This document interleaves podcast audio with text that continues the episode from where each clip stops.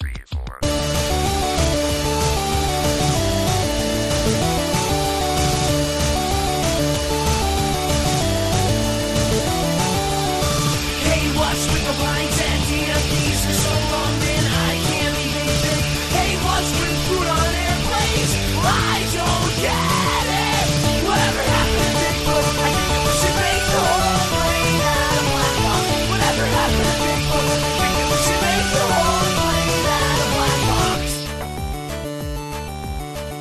Welcome, everyone, to episode 337 of the Thumbstick Athletes podcast. I'm your host, Dan. I'm Eric. Well, Corey. It's time for the 2017 Thummies episode. Uh, we did not, yeah, I'm excited too. Uh, we didn't have it last week. We were originally planning to have it last week, uh, but Eric has some awesome news. Uh, right, Eric? What do you got for us? Yeah. Um, had the birth of my first child. Woo! Yeah. That's round of applause worthy right there. Yeah, thank you. Uh, so yeah, my wife went into well, I guess you could say went into labor. Water broke at like four in the morning. She came in and woke me up at five thirty and said, "You want to jump in the shower? I think we're gonna have a long day today." So Uh-huh. I did, and then we went to the hospital at like seven, and he was born at eleven forty nine p.m. That's a long day, right? It was a long day. Wow. Yes. Uh, actually, it was weird because like things were going along and you know doing what they were supposed to do, and then all of a sudden they gave her some pain medicine. It was just like a you know like a normal pain medicine, nothing, not like uh not the epidural or anything like that. It was Yeah. normal pain medicine. Knocked her out, and it just stopped the process. So we ended up getting the stuff that kickstarts that, and uh, then she ended up getting the epidural because it was like, man, you couldn't feel more useless as a man at that point. Yep. You know, I just I always just tried to stay up by the head and hold the hand and be supportive and but So- other than that stay out of everybody's way. that's what I planned on doing, Dan. Uh-huh. Was staying Okay. up by the head and saying good job and whatever I needed to say. But the the midwife, uh, by the way, we we went with midwives instead of doctors. Uh-huh. Uh, highly recommend. She was awesome. I know obviously they're not all going to be the same, but uh, like she was there almost the whole time. But she, you know, my wife's a very independent person, so she could tell that she kind of wanted to be left alone for a while. So she's like, hey, you know, we're gonna lay off. But then when things started to pick up, um, like she was massaging her back and just doing all stuff that a doctor wouldn't do, Uh-huh. you know. So that was really really nice. Um, so anyway, got down to it, and she was like, "All right, Dad, you're gonna grab this leg and hold this leg," and I was like, "Oh." Looks like I'm gonna be uh, right here in the thick of things then, and uh, he started to come out, and she's like, "You want to look? Like you can see his head." And I was like, "Not really, no." I was like, "I don't have a very good stomach," and she's like, "Oh, come on." So uh, you know, I I was being called out at that point. Yeah, your manhood was called into question. It was, it was. So I looked, and it was crazy. It wasn't as gross as I thought it was going to be, actually. Yeah. Because you're just so caught up in like Yep. everything that's going on and like what's about to happen that like I don't know. It just wasn't that gross. Yeah. Um, but it was awesome. I'll, I'll never forget my wife's reaction when uh, when the baby came out, and uh, it was really great. Yeah. Crazy experience. Very, still hard to wrap my head around. Yeah. It it gets awesome. no easier if you have more of them. It's Yeah. it's still like crazy. It's it Yeah. never it never stops being awesome too. Yeah, uh, you no, know when they're when they're finally born. Yeah, It's been great so far. I mean, lack of sleep is whatever. It's Yeah. honestly, my wife's really, really nice to me because obviously she is his food supply. So there's not a ton I can do other than change diapers right now. Uh-huh. Um, but she pretty much stays up with him and feeds him and changes his diapers and only wakes him up if she really has to. Um, and then I kind of take him in the morning and let her sleep as long as possible. Uh, but last night he actually slept through most of the night, so that was awesome. So I got a decent amount of sleep last night. All right. But- Perfect time for the thummies. Yeah, yeah. But it's been great. Highly recommend. hmm Yeah, we'll uh we'll no doubt talk more about it in the in the coming weeks. Yeah. Okay. We're doing Uh, uh, newborn pictures this weekend. Oh, nice. Which, by the way, what a racket that is! It's expensive. Holy shit! You t- you tag baby or wedding onto anything and it doubles in Oh. price. Right before the Bills game. Mm. So you better be Dude. done in time. Well, and that's don't Dan. I made that known. I don't blame you one bit. Yeah. Eric, Okay. how does it make you feel that your son is going to be seeing the Bills in the playoffs already? Yeah, I said, I go, man. I've waited almost 18 years to see the Bills in the playoffs, and he's been alive for three days. and the Bills are going to the playoffs. And I just wish he was a little older so that like Yeah. he could understand. Like, I I've Why been his listening. father is crying? Yeah, no, really. I've, uh, I'll talk about this real quick too. Um, I've been listening to a lot of Buffalo sports radio. So like the morning after they made the playoffs, I was just laying on the couch at the fireplace with him. He was just laying on my chest, and I had Buffalo sports radio on my phone going. And man, tear right up. I mean, uh, all they did was take calls from from uh, fans telling telling them like why it was so important to them and most people ended up talking about like a you know a specific family member that you know they grew up watching Bills games with or or things like that, which I is a similar thing for me. Um, so it was cool, even though he's he'll never he won't remember it. Like having him here to listen to all that, and I was I was a blubbering idiot.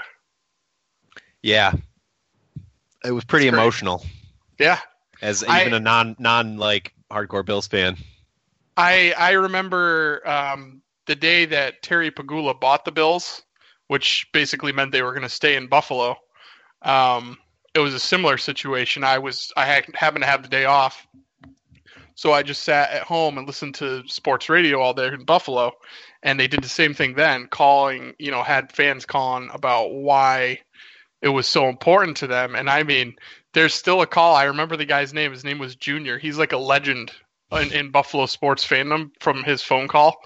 Because I mean, he, he just couldn't put it into better words than he did. And there was a guy who did the same thing for this, not Junior, but a different guy. Um, yeah, it's, it's just awesome. It's a great fan Yeah. base, and and uh, to kind of point to that, uh, for those that don't know, Andy Dalton, the quarterback that threw the touchdown to send the Bills to the to the playoffs, the Bills, in, i i the Bills fans, as a way to thank him, uh, went and started donating seventeen dollars a piece for the seventeen years they'd missed the playoffs to his uh, foundation that him and his wife have. It helps like um, I think it's underprivileged youth who might have like disabilities and stuff like that. Um, But la- last I knew, I think it was approaching three hundred thousand dollars had been raised. Wow. Crap. That's awesome. Damn. I love that. Yep, Just as a way to thank him. Yeah. You the hero. Isn't that crazy? Uh, does that mean he's going to get a job in Buffalo after uh, he's done in Cincinnati? Well, it's it makes you like as a player, you got to look at that and think, man, that's a place I'd like to play. Like Yeah. they love their team that much. It's, absolutely. it's incredible. It's fun. I mean, there's a ton of Bills fans around here, and uh, I would always ask people about it. You know, like Mhm. ask dumb questions that I already knew the answer to, just to kind of get the reaction. And everybody had the same, like before the game, the same like. "Oh, I know what's going to happen. The Bills are going to win, and then something awful is going to happen. And one of the other, like all of them Oh, said yeah. the same thing. I thought Cincinnati was going to blow it. I really did. Well, Yeah. I was so they they. So I'll try to make this as quick as I can. Cincinnati scored on fourth and twelve from the forty nine. On the third third down play it was like third and fifteen or whatever it is, and they threw it two yards past the line of scrimmage. I was fucking livid. I'm in my living room. I'm trying to be quiet because like baby's upstairs with my wife, and I don't want her to get mad at me. And like my mom and I are watching. I go, "How the fuck are you throwing it two yards down the field? Like, what are you doing?" Yeah. and I'm streaming it on my Roku TV, so it's a little behind. My friend Jeff texts me. All he said was "Wow, wow, wow, wow," and I, I stopped looking at my phone at that point because I knew it was either really good or really bad. What was Mm, about to happen? man. And uh, whew, man, incredible. You should never put your faith in Ohio football, unless it's the Buckeyes. Man, yeah, yeah. That's that never happens for the Bills. Nope. Nice. Good They stuff. caught their break. Yeah, it was a great week. Yeah. Great week. All right.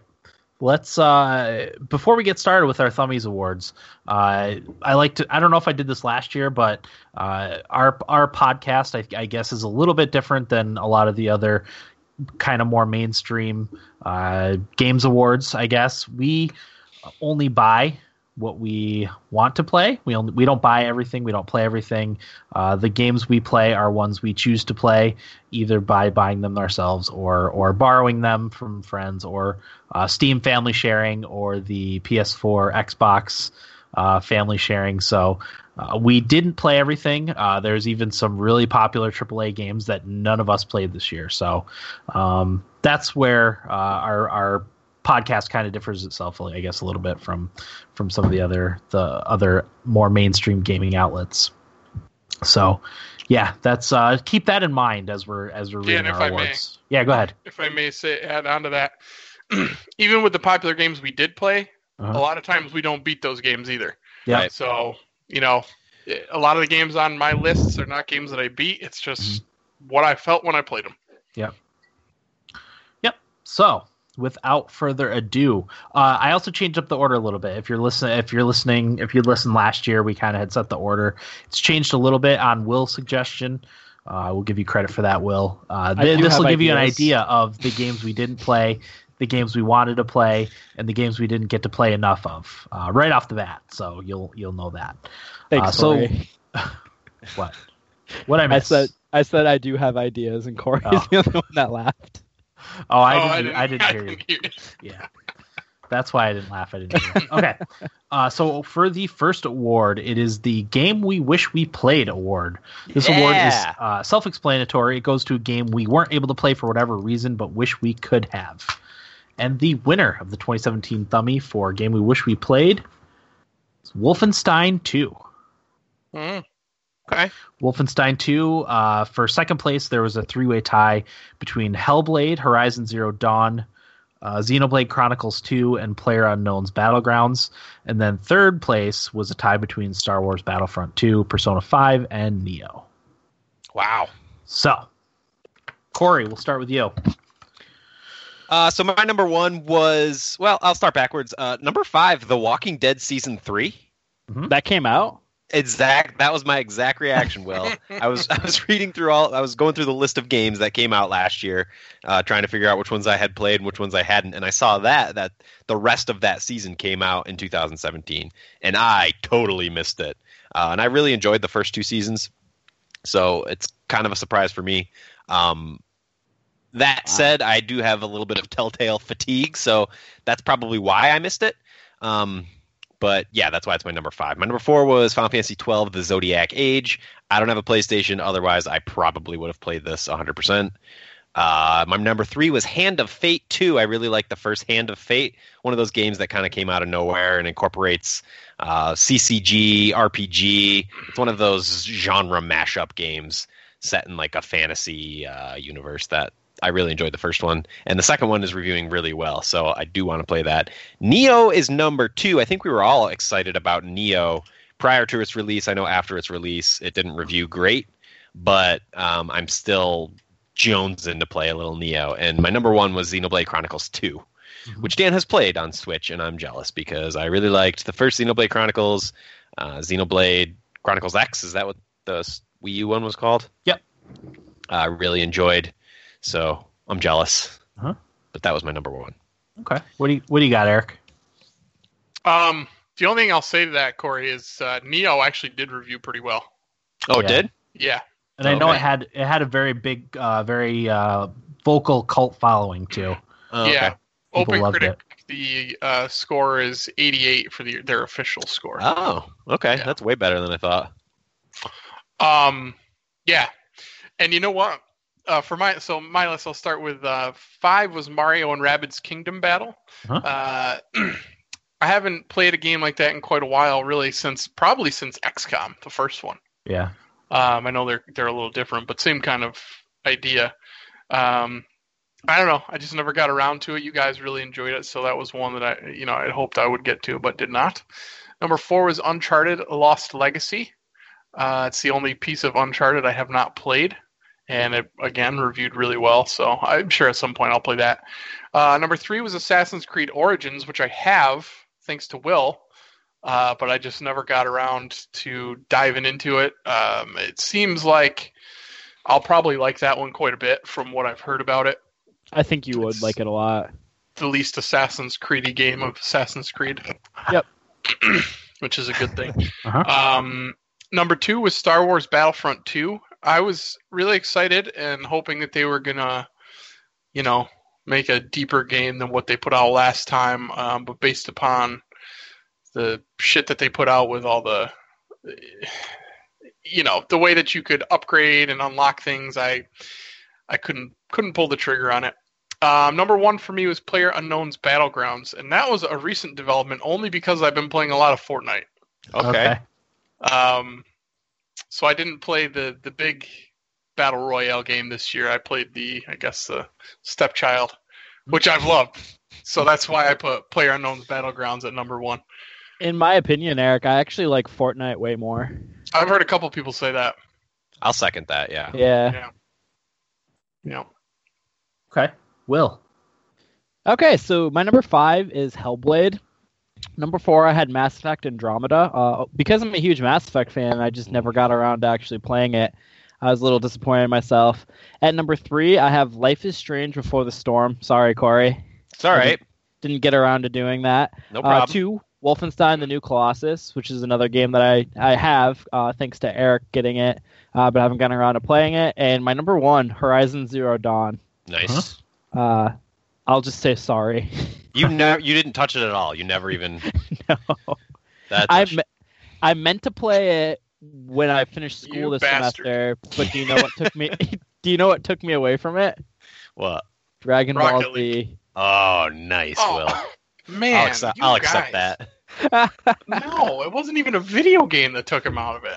It was a dumb cartoon. From a And long is- time ago. That is why I didn't get any of those games in towards the the end. And there's a lot more that didn't make the my top five that I, I did not play. So Yeah. Uh, this could have been a long list for me too, but I We only probably- had to pick the top five. I probably could have done ten pretty Yeah. easily. yeah, same. Same here. Yep. Uh, my top five. Uh, at five, I had NieR. Four, I had South Park: The Fractured But Whole, which I will play at some point. Third, I had Wolfenstein 2. Second, I had Persona 5. Mm. Um, Persona 5 and my my winner was Hellblade: Senua's Sacrifice.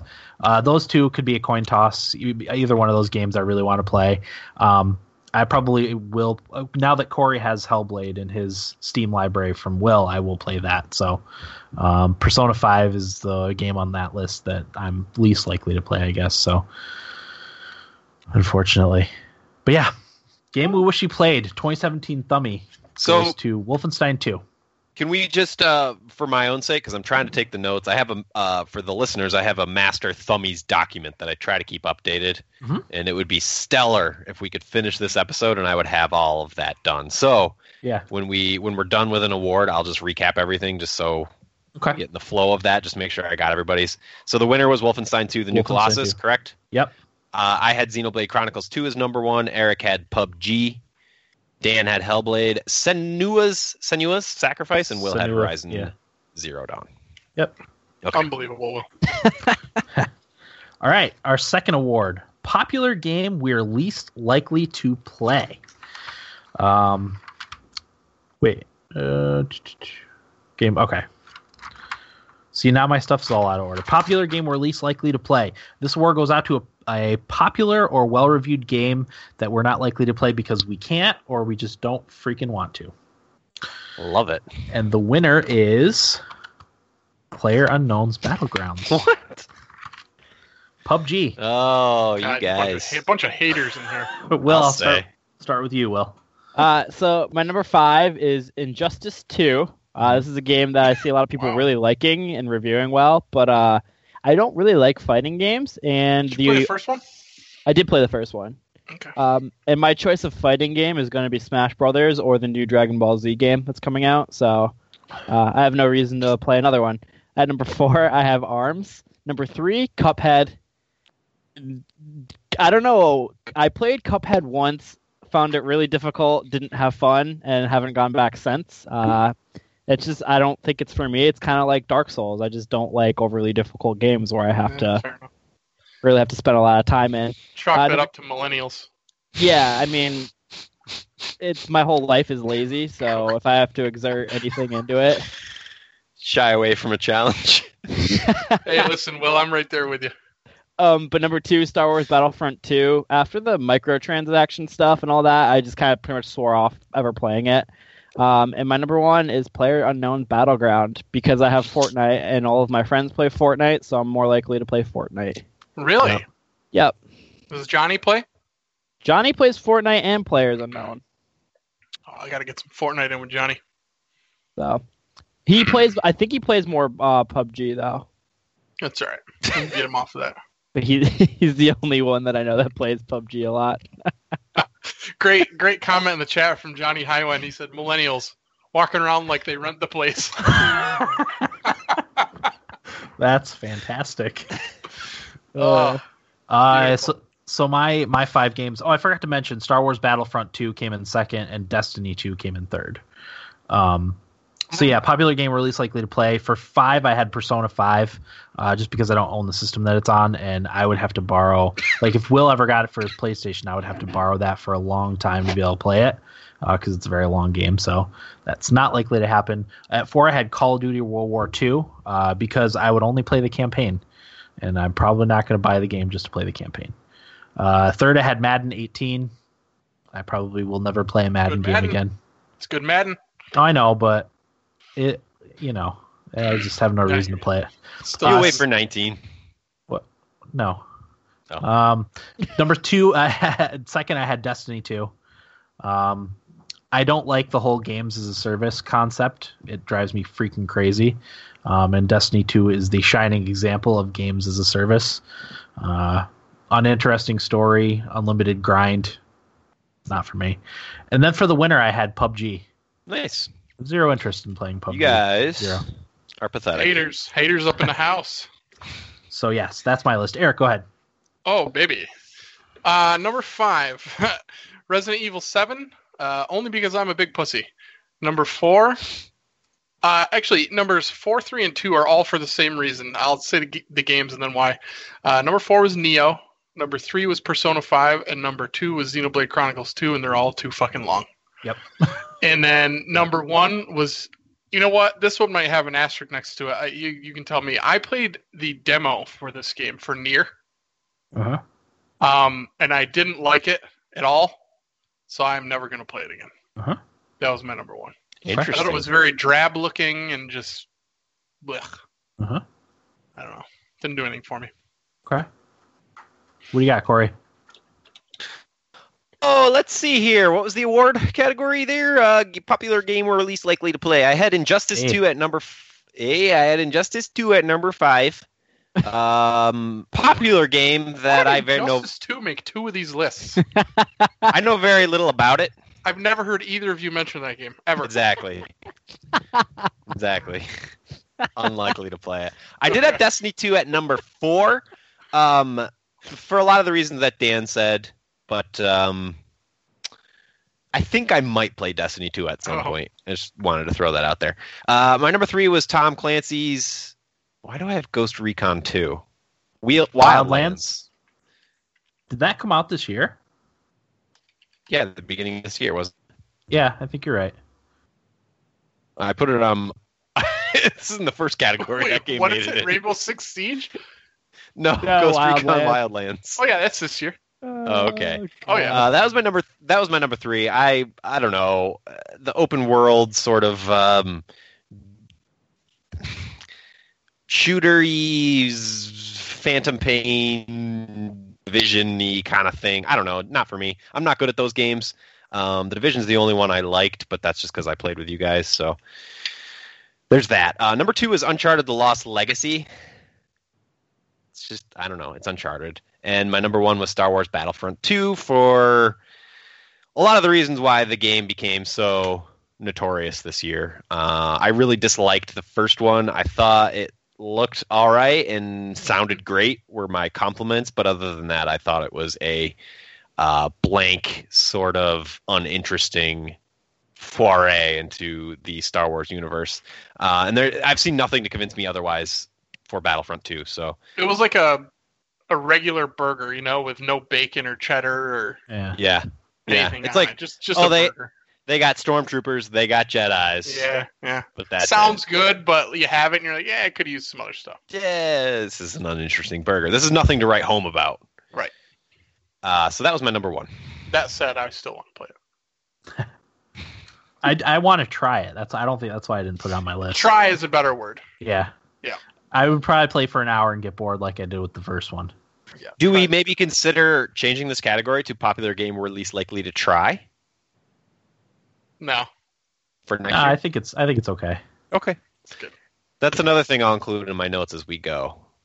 If we decide to make any changes. Suggestions slash improvements for for 2018. Okay. Why? I'd rather try to figure it out next year. As a full episode. Yeah. And then have Dave just rip us a new one. Not just that not just that, but we forgot like half the categories. Oh, We did. We forgot quite a few, and that's why we ended up with 24 categories this year. that was Uh, my by favorite the way- piece feedback this year. 20 after nine. We just finished category two. Yeah, so no, we're- we're- well, we we had to get some Oh, business out of the right yeah. Uh, Uh, winner. Player Unknown's Battlegrounds. Yeah. Uh, I had Star Wars Battlefront 2. Eric had NieR Automata. Dan had Player Unknown's Battlegrounds. Will had Player Unknown's Battlegrounds. Yeah. Um, next category, the one that got away. So the one that got away, uh, it's uh, this award goes to a game that we weren't able to finish or get everything out of it that we had wanted. So the winner for the one that got away is Horizon Zero Dawn. And I- Expected. Hey, it won something. uh, coming in second is Divinity Original Sin 2, and coming in third is NieR Automata. So, Eric, we'll start with you. What do you got? Uh, yep. Number five for me was SteamWorld Dig 2. I really enjoyed my time with that on the Switch, and I think that's partially because it was on the Switch, which I really love. Um, yeah, I liked it more than I thought I was going to. It was a good purchase, and I it's one that you know now with a, a kid, I think it's a good game that will, I'll be able to go back to at some point Yep. here. Um, number four was Cuphead, and that really is just the difficulty aspect of it kind of uh, overwhelms me a little bit. Like I said, I, I relate to the millennials. Um, number three was Super Mario Odyssey. Um, even though I don't think I enjoyed it as much as Dan and Will maybe did, I still, you know, I still acknowledge it's a good game and one that I wish I had gotten a little more time with, and I certainly will at some point. Uh, number two was Legend of Zelda: Breath of the Wild. I think that was the better game of the two huge Nintendo releases, in my opinion. Um, and I did spend a lot of time with it, but I think I would have at least liked to have seen out the um, what are the big bosses called? What game is this The- again? the Divine Divine Beasts. Beasts. The Divine Beasts. I would have at least liked to have played through all the Divine Beasts. Um, I feel like I probably would have gotten my money's worth. I think I still got my money's worth out of it, but uh, you know, just to be able to to play through all those and get all the powers and whatnot, I think would have been better for me. And the last one was Horizon Zero Dawn. It's a fantastic game. Uh, I I don't remember why I stopped playing it. I don't know if something else came. Maybe did Zelda come out around then? Yeah. Zelda came out before it, or was it out Oh, it right did. after? It was after. no, That's before. why. I think it was after. Zelda came out after, yeah, definitely. Okay. I know. I yeah, because I played Horizon after Zelda because I played it like two months after it came out or something.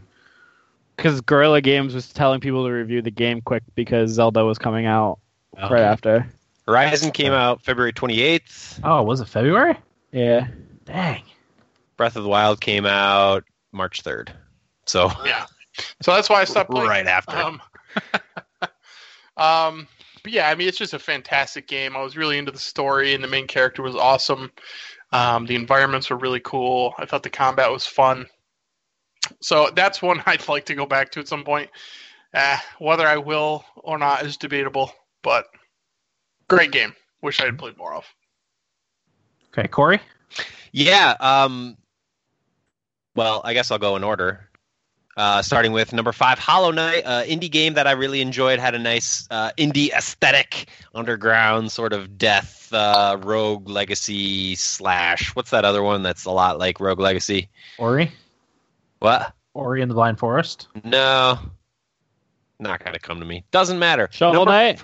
Shovel Knight. Thank you, Will. Yeah. Um, really, really dug it. Did some interesting things. Had a nice aesthetic. Number four was the Long Dark, the survival game that we talked a, a good amount about uh, last week. I think we had a feedback about it.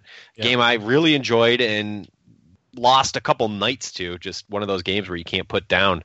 Um, really enjoyed it, and I'm honestly I'm not sure why I I stopped playing it. Uh, I didn't get very far, but I was very impressed with what I did play. But number three was NieR Automata.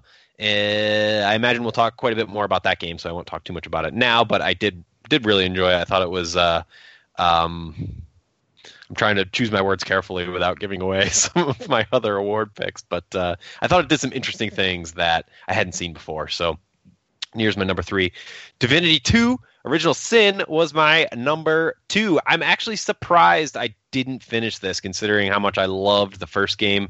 It was my game of the year in 2014, I think it came out, or maybe 13. I don't know.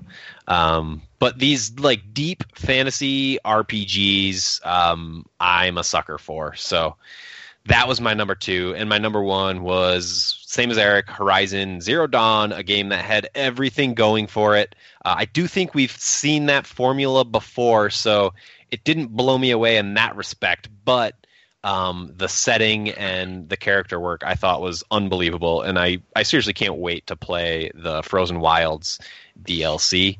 Uh, it's going to happen at some point. Um, unlike Did you Eric, that one? no, I did not.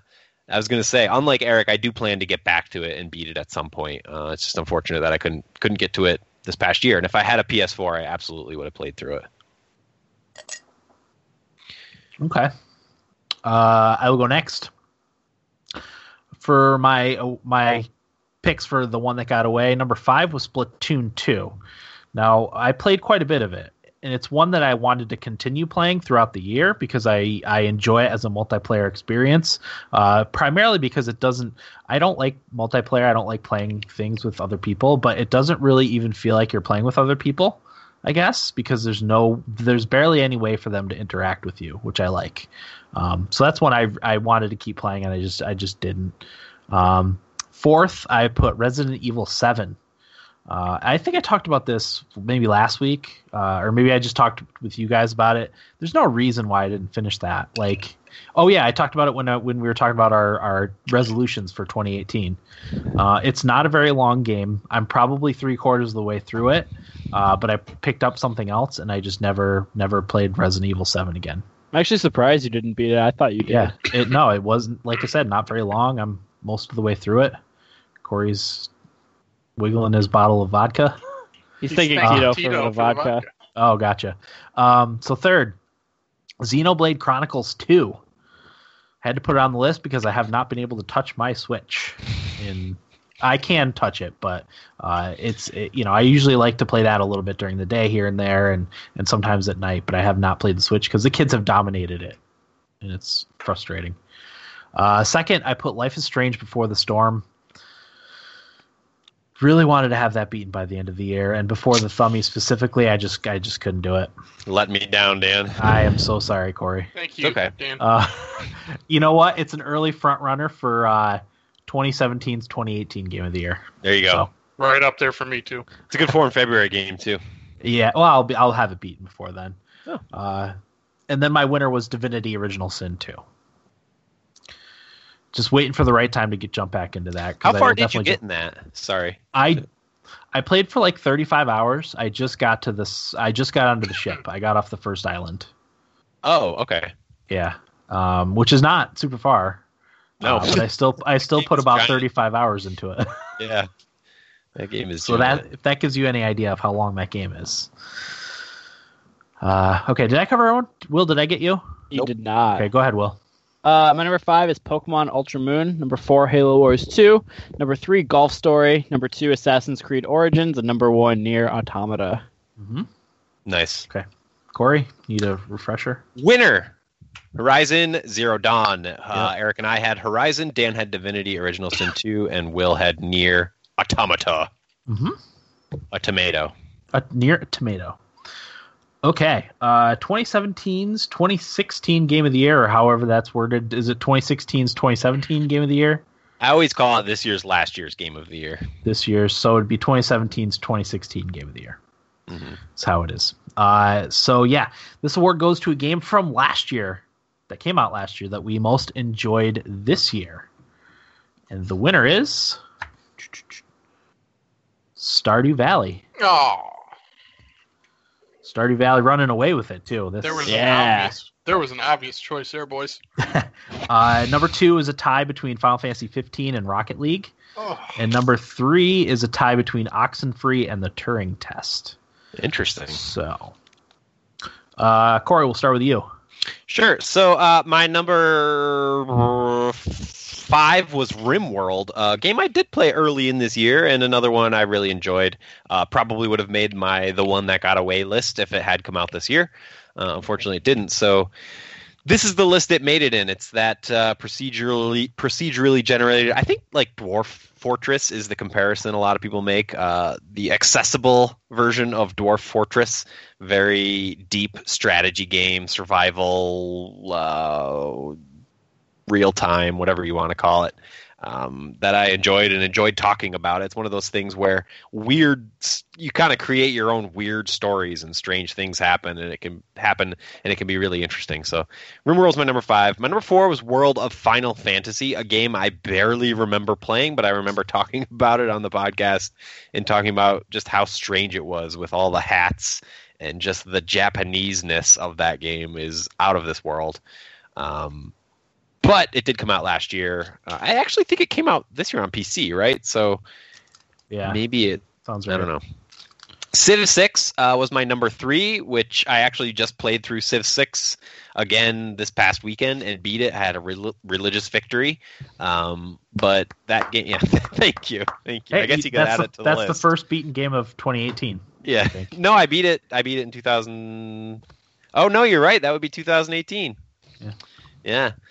Um. Yeah, but it was. I mean, as Civ experiences go, I just lost several evenings to it, Yeah. like Friday, Saturday, Sunday kind of thing. Just That's my gone. fear with playing something like that or Crusader Kings. It just Yeah. time just melts away. It was it was seriously like 24 hours to get this Yeah. religious victory. I was really happy when I did it, and I did it on Prince difficulty, which I think is the next one up, the the basic one, the Mhm. medium one. So I was really happy about that. My number two was Oxenfree. I played it for four in February and was really surprised by how much I enjoyed it. I have I have a hard time getting into these point and click adventures, but I thought that this one was short enough and poignant enough to deserve uh, second place. And my number one was Stardew Valley. Um, I did play a little bit of it this year. I didn't play a ton of it this year, but same with last year. Um, I think I think the award I gave to was Dying Light. It's just one of those games that we kept referring back to and kept talking about and was always relevant in our conversations. Um, so for me, it, that's why it was my number one. Gotcha. Okay, Will. What are we on? Just kidding. 2017 2016 Game of the Year. Uh, my number five is Overwatch. Number four, Pokemon Moon. My number three, Forza Horizon 3. My number two, Stardew Valley. And my number one, Final Fantasy 15, which I never ended up beating last year when I gave it my Game of the Year. So this year, uh, I ended up getting through it and ended up beating it and playing it uh, for many hours after completing the main story. And I'm looking forward to the PC release so I can play it yet again because, man, that. Uh, Final Fantasy 15 is something else, and I think that game gets hated on unnecessarily by more like core Final Fantasy fans. But I think that game's amazing. Huh? Go ahead, Eric.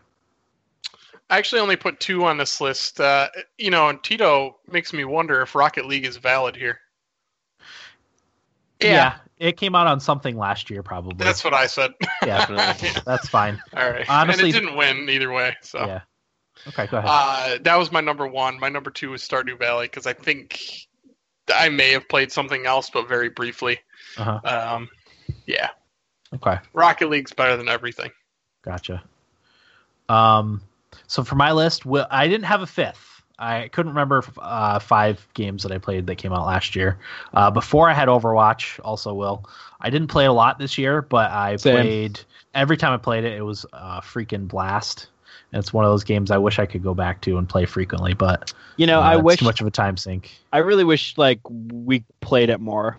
Yeah. You know, because every time I do play, like you said, I have a blast with it, but I never The play mystery it more than I should. Yeah, the Mystery Heroes thing is awesome. I love doing that. It's so my- fun, but It's my favorite mode. yeah, me too. Anyway, uh, third is Soma, which I came out last year that I played for four in February that I loved. Uh, second, I had Turing, the Turing Test, uh, another kind of first person puzzle game uh, similar to, um, damn it, Portal and what's the The what's Witness. the one? Not the I haven't played the Witness. What's the other one that I play that I loved that I can never think of the name of? Talos Principle. That's what it is. It's along those lines. Uh, and then my number one was was Stardew Valley. Uh, like you, Eric, uh, you didn't know if Rocket League was valid. I wasn't sure about Stardew Valley because I know it came out last year, but I played it a ton on the Switch this year, which it came out this year for, so it was el- eligible for this year's awards. But I still consider it like a last year game that came out this year on on the Switch. So played a ton of that, so that was my number Plus, one. we make our own rules around here. Damn it. We do. We bend our own rules, and that's okay. So yeah, the winner for 2017-2016 Game of the Year is Stardew Valley. And I've got me at Stardew Valley, Will at Final Fantasy 15, Eric at Rocket League, and Dan at what did you say, Dan? Stardew Valley. Stardew Valley, right? Yep. Okay. All right, next award is the best multiplayer experience. This award goes out to the game that offers high quality co-op or competitive multiplayer gameplay or features. And the winner of the 2017 Thummy for best multiplayer experience is a tie. Ooh. between Call of Duty World War II and Fortnite Battle Royale. You guys, I mean, my so we should say at this point what we like to do when there's a tie for the first place award is we hash it out, we suss it out, and agree on a winner. Oh, Wait, wait, wait, wait. I have something to say to this. I completely forgot to add Fortnite to my list. It's too late, man. So it sounds like you're you're. It sounds You're Fortnite. giving If I had Fortnite on my list, it would have been number one. So you're There okay with making Fortnite number one? Yes, even though my number one is not Fortnite. It's honorable, Will. That is very honorable of you. Uh, I feel strongly about Fortnite. I did not play Call of Duty World War II, so I can't really argue for or against it. I know that's not helpful, but that's Well, I I only stand. had two two games on here. I had Call of Duty at number two and Fortnite at number one. Should we maybe go through our, our list and then decide? Yeah. Okay. So Go ahead, Eric, Eric. just- You were Yeah, yeah. I just I had the two. Um, Call of Duty is is the my favorite one, and God knows how long. uh, Um, I've put over a day into just multiplayer. I haven't even touched the single player. Um, played with a lot of different, a lot of uh, people from work and stuff that I haven't played video games with before, so that was fun to do. Uh, played with Will a couple of times. Um, played zombies with Will, which we did really well when we shouldn't have, and uh, that was fun. Um, I don't know. I just think it's really well made. I think uh, all but like one of the maps I really like. Uh, there's I don't really have many complaints about. It. I've really really enjoyed my time with it. Um, and then Fortnite, man, kind of came out of left field for me the last couple of months of the uh, year here. A couple of my friends at work were playing it, and um, we got in there, and it is really fun. It's it's not a perfect game by any means, but it's intense. And when you get down to the end, and it's like your team against another team, it's really intense, and it's it's a blast when you get that sweet taste of victory. It's amazing. nice. Uh, I'll go next only because my games are irrelevant to the discussion of the winner. Uh, so for fifth, I picked Splatoon 2. Uh, fourth, I picked Divinity Original Sin 2, not because of what I w- did multiplayer wise, but what it was capable of multiplayer wise with the whole uh, uh, Dungeon Master mode and all that stuff. yeah, Uh, so that's why I put it on the list. good point. Th- third, I put Rocket League. Um, I played when Rocket League first came out on the Switch. I put a good like six to eight hours in immediately. Um, it's great, great co-op game, great multiplayer game. Uh, number two, I put Snipperclips. It's probably the Oh, only okay. time that'll get mentioned this year, but that game was awesome to play uh, co-op. It's a really interesting and neat puzzle game. Uh, and then my winner was Mario Kart 8 Deluxe, which came it was tied for second on the list. So, Corey, go ahead. Uh, so my number five was PlayerUnknown's Battlegrounds when I played it for the first time on PC. Uh, one of the very few games I've purchased this year. Uh, when I played it on PC, I really enjoyed it. I thought it was a little rough around the edges, and I was terrible at it. But that's that's kind of uh, the standard at this point for me in competitive shooters. Uh, my number four was Cuphead. I played co-op Cuphead for um, multiple hours with a friend of mine, and we had a great time doing it. Uh, my number three was Super Mario Odyssey. Same same friend, same scenario. Uh, I let him play as Mario, and I was the Hat, and uh, it was a lot more fun than than it sounded on paper. Uh-huh. Uh, but once we got into it and started drinking and stuff, I had a really good time just being the hat. It was it was pretty fun. And when you're playing with a friend who hasn't experienced the game yet, and like watching their reactions to all the things that are happening um, for a game that you really enjoy, it's it's really exciting. So that was fun. My number two was Fortnite. Uh, Will and I played some Fortnite on the night of our Extra Life charity um, stream. Oops, I just unplugged something. Are you guys still there? Yep. Okay. Still here. Oh, we're here. Whew. Uh, really enjoyed that, even though we played for like three hours and I had zero kills. We Oh, fired a that's- total that's of not six out of the norm. bullets. It's not out of the norm. and not for me. No, that's that's pretty. Uh, that's pretty. That's pretty on average for me. Uh, and my number one, I had Middle Earth: Shadow of War, just um, for the potential that was there. I had a good time doing the the fort raiding, and and and and uh, I didn't really experience it, but just the idea of all of that stuff baked into that game, I thought was pretty exciting. And and more in line with what I'm looking for in multiplayer versus the more competitive, you know, challenging stuff. Okay. Will. I really want to talk about Fortnite. I know this is not the night to do it. Um, okay, so my number three this is an oddball one, but I have HQ trivia simply for the fact of I've had a lot of fun whenever I'm with somebody and we get that notification that it's about to go live and we jump in, like Corey and I on like Thanksgiving and Christmas and whatnot. Like it's fun to get the family around and sit around and try to answer questions. And as just Yeah. pure stupidity coming out of the chat, I enjoy reading the chat when I can. Good pick, Um, Will. I didn't even think of that. I didn't either. I would have put that on there. Yeah, and it's just like total fun, and I still play it. Uh, if I'm free to be able to sit down and play it, like I will still play it and have. I just have a blast with it. My number two is Halo Wars Two. Uh, I played this game a lot with one of my friends from work, and we love this game. And it's kind of a game that got lost in the shuffle, like towards the summertime and the end of the year. And it's something that I want to go back and play through more of, and play through more of the campaign and play more multiplayer matches. And my number one is Call of Duty World War Two. I have never played a multiplayer game so much within the last like two years probably like i just don't play multiplayer games that much anymore for more than a couple hours but i put in as like i think a day's worth of gameplay online um, i love it um, and like i said fortnite would probably be my my actual number two so everything would get moved back one um, so halo wars 2 would be three and hq trivia would be four Okay. All right. Let's pick a winner, shall we? Dan, what was your pick again? got one. What was my number one? Yeah. Did you say? Mario Kart 8 Deluxe. Did you talk about your picks? Yeah. Yeah. I said they're not relevant to the to the winner, oh, oh, so I just yeah, you're right. I'm sorry. glossed over them. Well, what are our thoughts like here? Fortnite to me. I don't think. I think much debate here. I think Fortnite too. Uh, Will, because Will didn't even put it on his list and should have. And Yeah. if I had to pick between the two games, I would probably play Fortnite over Call of Duty World War II for multiplayer. Well, that was easy. Yeah. So I've got Fortnite as the winner. Eric had Fortnite. Dan had Mario Kart 8 Deluxe. I had Middle Earth: Shadow of War, and Will had Call of Duty World War II. Okay. Next category: best on-the-go experience. So this award goes to a game that excels at all of our tradi- at all of our traditional metrics of a good game that also happens to be portable. So the winner for the 2017 Thummy for best on-the-go experience is Legend of Zelda: Breath of the Wild.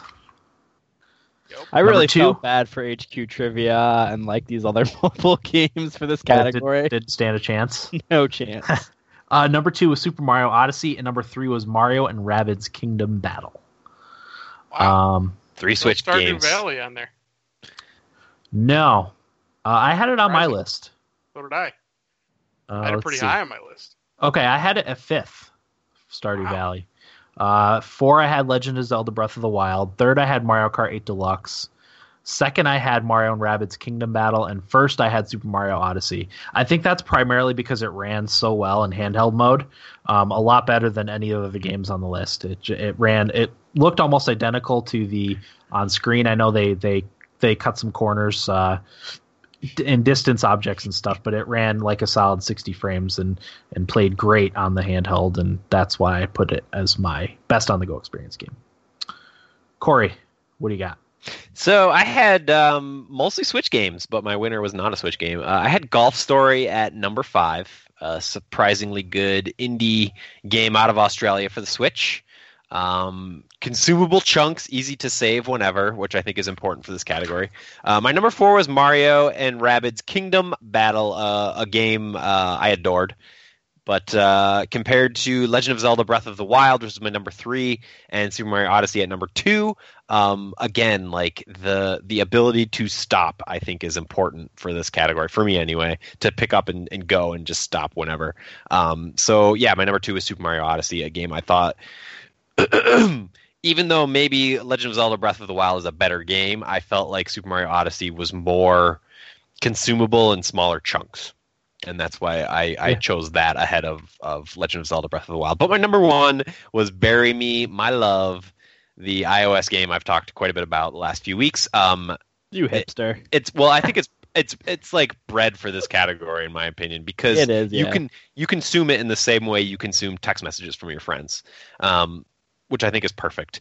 I Yeah. did talk a little bit about it last week, but there's a slider so you can speed it up or slow it down. Uh, I did it all in real time, and it went over the span of like three weeks. Uh, occasional text message here and there.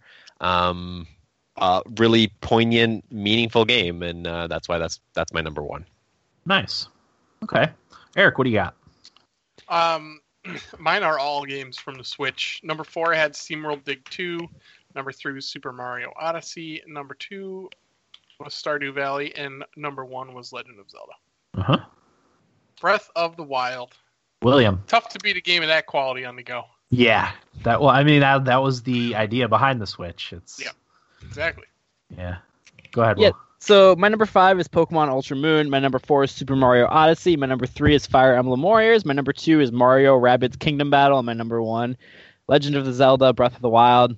Simply for the fact that I used to play this game in bed super late in the night and think to myself, I cannot believe that I'm playing this on a handheld right now. Yeah. right. Yep. Okay, I got everybody right. Yep. Okay. We've got uh, Legend of Zelda: Breath of the Wild, the winner of the best on-the-go experience category. Dan had Super Mario Odyssey. Mhm. Uh, I had "Bury Me, My Love" for iOS. Uh, Eric had Legend of Zelda: Breath of the Wild, and Will had Legend of Zelda: Breath of the Wild. So cleaned Excellent. up. Okay, next category is most complete experience. Uh, this award is subjective, uh, but goes out to a game that offers a complete experience. Whatever that happens to mean to us individually, I guess, right? Yeah. Right. The winner for the 2017 Thummy for the most complete experience goes to Super Mario Odyssey. Oh. Wow. I'll let you get started, Eric. Go ahead. I mean, it was on my list. I I only put three games on here. You know, Okay. the list of games that I played this year is embarrassing. So if it feels like I didn't put a lot of games in some of the categories, that is why. Um, yeah. So I had Super Mario Odyssey at number 3 Uh-huh. I had Legend of Zelda at number two, and Horizon Zero Dawn at number one. Uh, I should say two. Two was Legend of Zelda: Breath of the Wild, and three was Horizon Zero Dawn. So it was the opposite of my.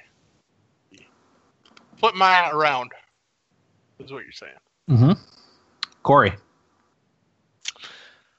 Most complete experience. So, um, I take this category in a few different directions every year, but this year for me it was like the game that I enjoyed, but ha- and also had no complaints about, uh, which doesn't necessarily make it the best game.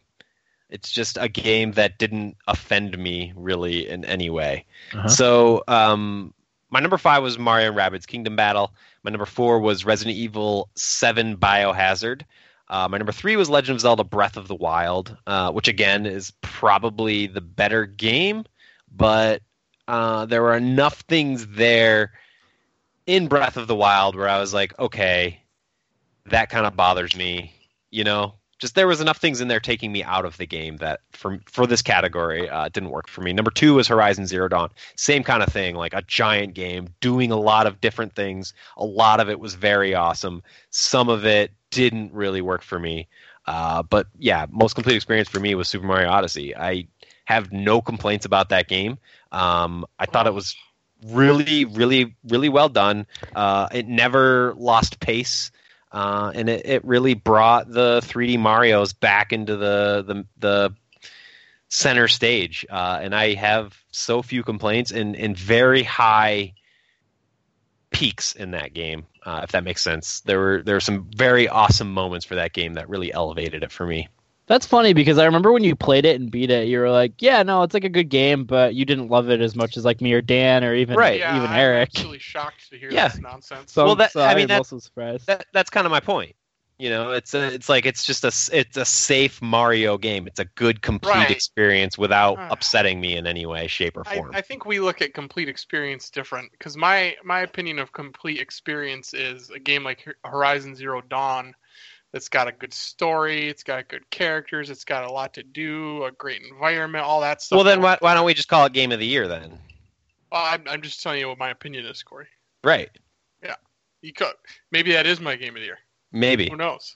maybe. But don't I think it's a more it's a more there, but it's a more complete game to me than Super Mario Odyssey, which did nothing but play it safe, in my opinion. Like it's Yeah. a, it's a Mario game. I mean, you can throw your hat on stuff and control that stuff, which is cool. But at the end of the day, like it's like you said, it feels like a pretty safe Mario game to me. I can't believe that, like even higher than Legend of Zelda. Yeah. Well, I mean, I've, and, and that's kind of what we touched on right at the top of the episode is is our awards are very subjective, and we all we kind of have our own justifications for the award categories, and it sounds like Yeah. this is Yeah. one where we're pretty different on. So Yeah. Uh, yeah, my my list is it, it's almost I, I don't want to see like B uh, B list game of the year games because some of them are on my list for the game of the year, but like it, I, it, I liked the the games I picked are ones that offered a variety of, of different things for, for different different people, you know.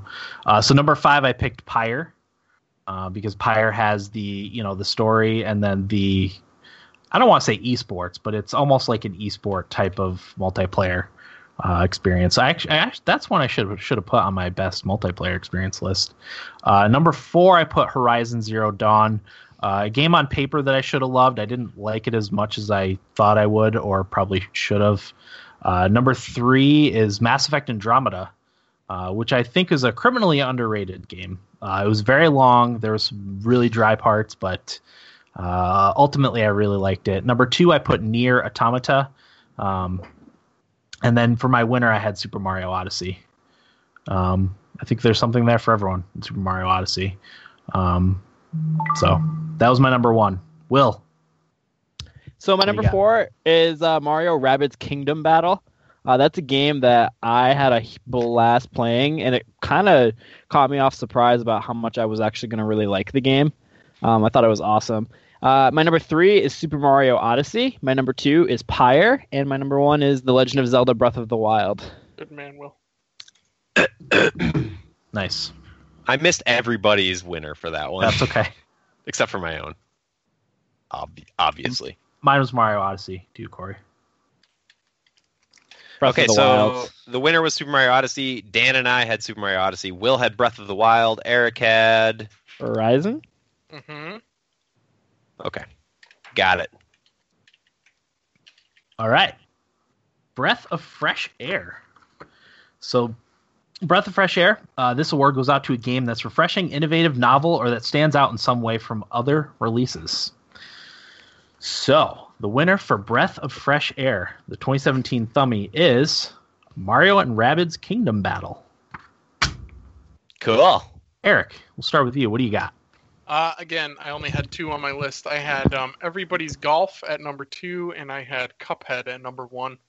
Um, everybody's golf was a breath of fresh air for me, just because I haven't played a, a really good golf game that I liked in a long time. Um, and that game was just perfect. It's it's very easy to hop in and out of, which is what I'm looking for nowadays. Um, it's really well made. It's fun. It's challenging. It's got a lot going for it. Um, Cuphead was a breath of fresh air solely because of its art style and music for me. I think that's I've never seen a game I, I don't think like that. Mm-mm. So you know the other stuff has been done before, but it's the, the art style and the Yeah. and the music I think what set it apart. Absolutely. Will. Um, so my number five is Doki Doki Literature Club. I have never played anything like that, and while I like to poke fun at that game a little bit, uh, it was a very interesting story told in it, and uh, it was unlike anything that I'd ever played. Number four, I had Legend of Zelda: Breath of the Wild because I've never been more immersed in a world uh, than I was in this game, and I kept it low because overall it's not as breath of fresh airy as the one through three on my list but i wanted to give it a little bit of due for that because i thought the world building and everything in it was just so different for a zelda game um, that i was like blown away by it. Uh, and then my number three is NieR Automata. Uh, my number two is golf story and my number one is pyre because i think pyre did just about everything right in that game um, I've never really played like a sports like RPG game like that, and I thought it was super interesting and how they worked all of those elements together in a one game. And the rights were awesome. Like every time you're about to do uh, compete in a right, I always got kind of like a little like pumped up for it because I just thought it was so cool. Like you're trying to like compete in these sport games to try and um, save your team. Like that's so cool to me. Um, my list was five. I had Golf Story, uh, for obvious reasons that you don't play golf RPGs all that much, and it was uh, funny and interesting and and and awesome, surprisingly awesome. Four, I had Resident Evil Seven, uh, just because playing a scary game for one, an actual legitimately scary game, uh, is something that doesn't happen all that often. Uh, a lot of too many games go for the jump scares, which get really old after a while. Um, Third, I had Pyre. Same reasons as Will. Pyre was was awesome. Second, I had NieR Automata, and number one, Mario and Rabbids Kingdom Battle. Uh, that game was amazing. That's all I have. Corey. Yeah, so my list uh, is is fairly similar to Dan's. Well, not really actually, but uh, my number five and number four I did not applicable, um, Okay. which is something we talked a little bit about this year. I've played fewer game. I've beaten, or I'm sorry, I have played fewer games this year than I've beaten in past years. So for me, a lot of categories this year, I'm like, I don't want to cheapen cheapen the category by picking games that I'm just picking because that's the only other games I've played. So I do have a lot of not applicable um, this year. So five and four were not applicable for me, but number three I had Fortnite. Uh, Breath of fresh, fresh air. I know we do the, the the battle royale thing is kind of new this year, um, but I thought Fortnite really perfected it. Um, PUBG was kind of raw and new, but uh, Fortnite was you know the the AAA uh, developer coming in and and really mastering it for lack of a better word. I know there's a lot more they can do, but um, for how early it is in that new genre, I think Epic Games did a really good job. But number two was NieR Automata. I've never played a game like that. That switch perspective so quickly, um, back and forth between 3D to, to 2D to over the shoulder to whatever. Uh, just went, especially that first couple hours of that game. Yeah. Well, one thing I forgot to mention about that too is how seamlessly the controls work when it switches Right. perspectives like that. Yeah. It's crazy that it it's can still work so well. comfortable. You, you you're you're still in control of your character at the same uh, proficiency as you were in the Yeah. previous perspective. So it- it's really impressive the way that that all seamlessly ties together. Um, and I, again, I didn't play a ton of that game. I don't. Does it continue to do that throughout the game, or is it really just those first few hours? It gets better too Okay, at that. there you go.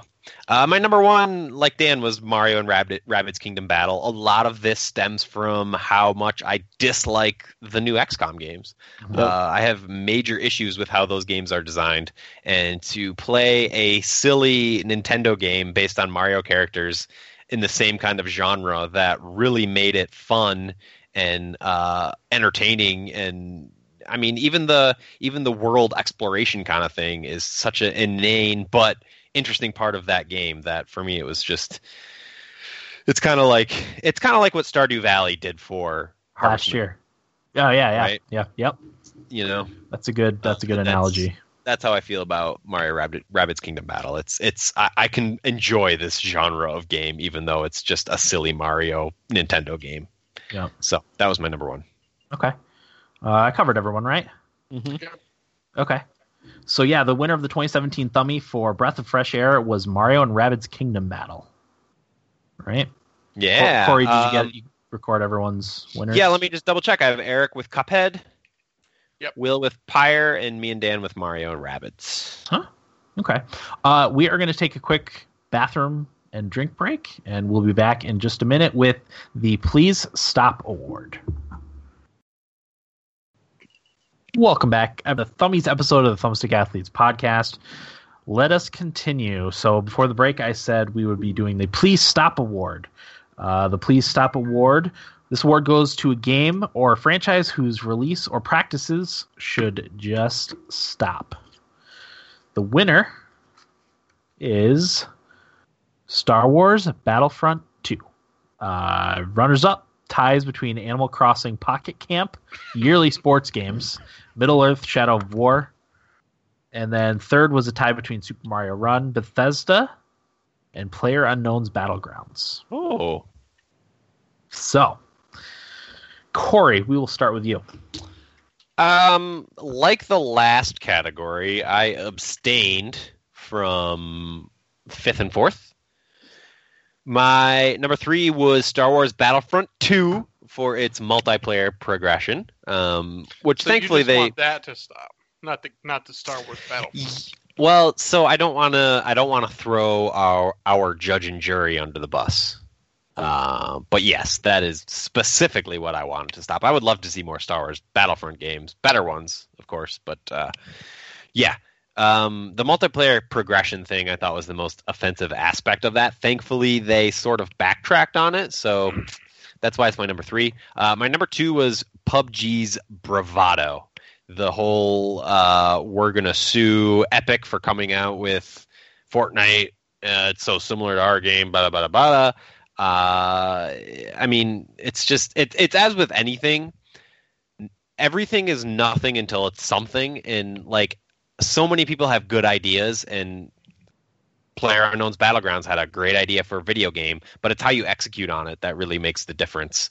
Uh, and and and they're not they're nothing special because they had a good idea. Everybody has good ideas. Everybody's good ideas are stolen, and everybody's good ideas are made better by somebody who can afford to, somebody who has the understanding, somebody who has the know-how in the industry to make it better. Um, so their whole their whole idea of oh we're going to sue Epic because they came out with this game that's very similar to ours um, kind of backfired on them, and I'm thankful for that. So yeah, the the PUBG Bravado was my number two, and my number one is yearly sports games. This is probably the first year where I didn't play any sports games from this year, uh, but I don't feel like I missed anything, and I think I played, I think I played NHL last year's NHL a few times this year, and I'm like, eh, it's NHL, you know, and I don't feel like my feeling would be any different if I played this year's games. So Okay. I also I only had two games on my list actually. Uh, my second one was Super Mario Run. Um, that came out on Android, I think, in March. Oh, did it? Yes. I had it on my list, but took it off when I realized it was last year. oh yeah. I, sorry, It was- I didn't realize. It was iOS like right before Christmas or right before New Year's, and then Android it came out. I th- I think it was March, but I put that one not because I didn't like the game, but because the whole like kingdom building thing. I just didn't feel like that sort of thing was necessary, and I hate how they kind of shoehorn that stuff in for you to play more of the game. I wish they had just done like levels, like like a Mario uh, side-scrolling Mario game. You know, uh, even if they had done gone like uh, the Mario Maker route and had like player submitted levels, I'm sure they could figure out some way to do that on on mobile devices. I would rather see them go that route than the the dumb kingdom upgrading stuff. That just didn't feel like Mario to me. Uh, and then my first one was Middle Earth Shadow of War. Why do they need to shoehorn loot boxes and all that stuff into every single freaking game? I'm just tired of that that whole thing. It's just it's frustrating. Didn't need to be there. So, and I know you could ignore it, but it's still there. It's this specter lingering in the back of your mind whenever you play play that type of game. Like, oh, they're you know they're goading you into spending money on Somebody actual things. Somebody posted. I, I saw this recently, and and somebody posted something along the lines of, uh, "If we don't accept loot boxes, then we have to get used to more expensive games." And I'm thinking to myself, um, I says to myself, I says self. So I says Uh, self. no, I just I'm like I'm okay with a little bit more expensive games if it gets rid of this sort of play to win thing, you know? Yeah, I'm okay with the cosmetic microtransactions, whatever. Yeah. That's fine.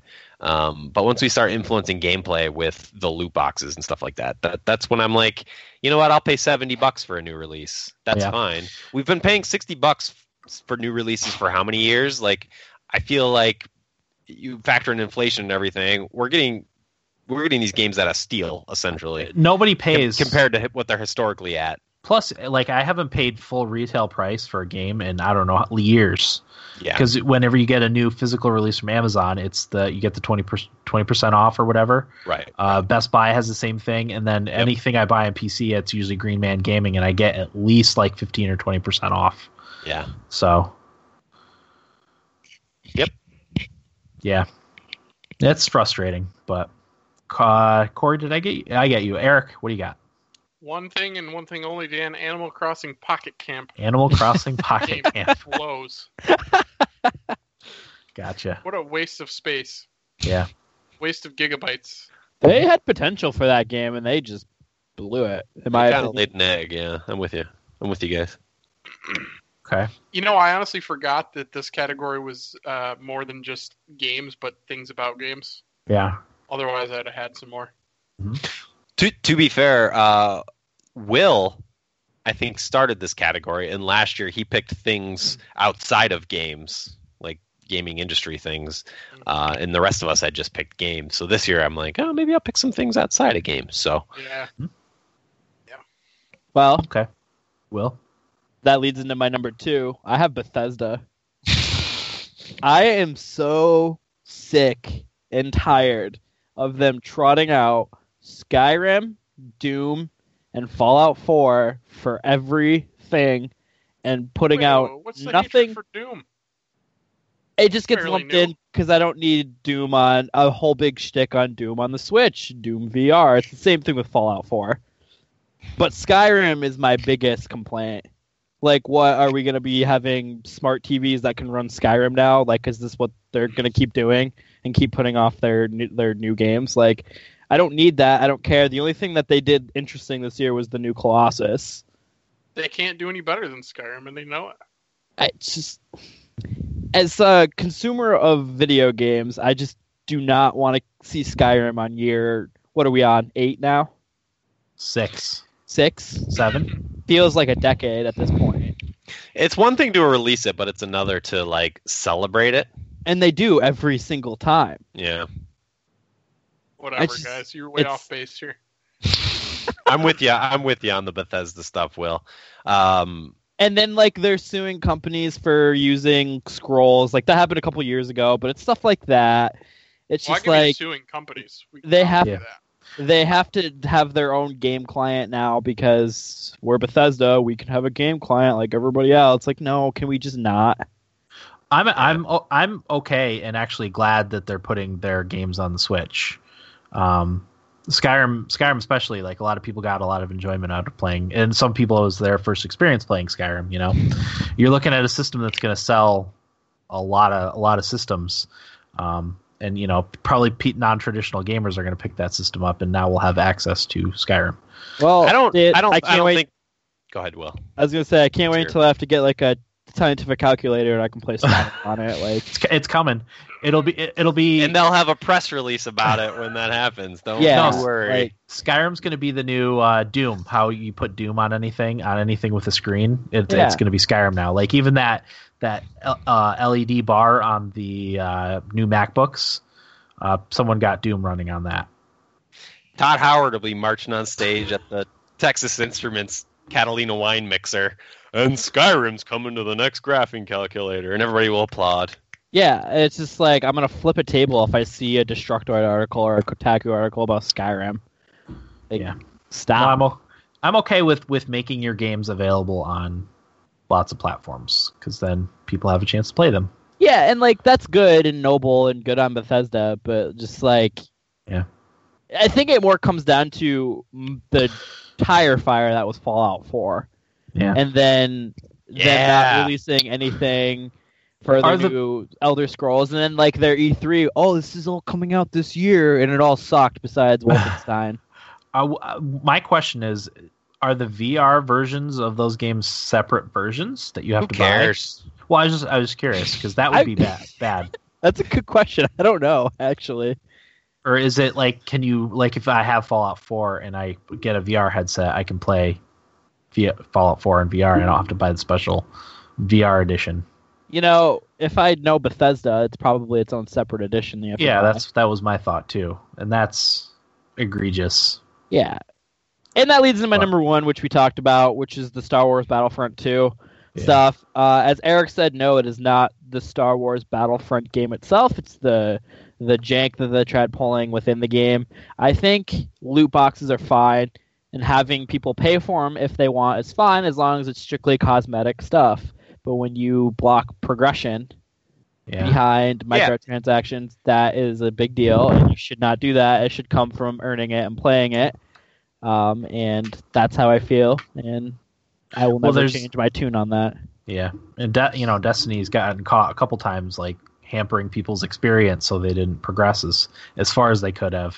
Yeah, Yeah, when you start preying on uh, gaming addiction, you know, taking advantage of people who cannot play slimy. enough of your game, uh, it's super slimy. I would almost prefer like they gave the statistically best player uh, access to certain Jedi characters, and then when that changed, when somebody else took over the reins and that person got access to Jedi characters, I think that would be awesome. And that's not preying on the addiction of, of people playing your game for millions of hours in order to unlock stuff. It's it's based on merit. yeah. And with Destiny, like you're preying on the person who bought your game on release, like is buying all your DLC.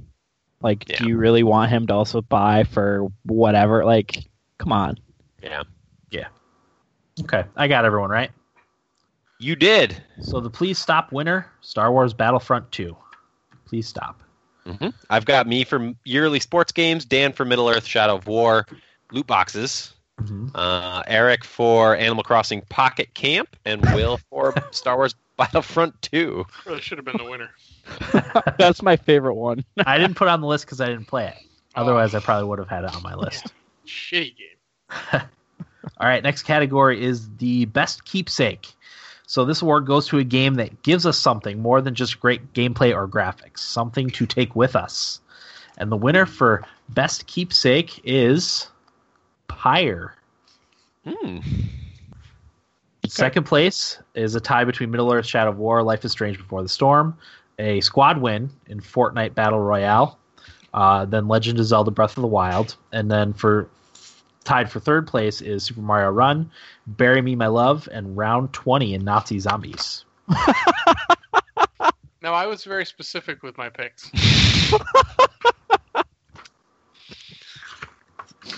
I took best keepsake as like best uh, memory I would have from this year. Yeah, yeah, we That works, nominated. yeah.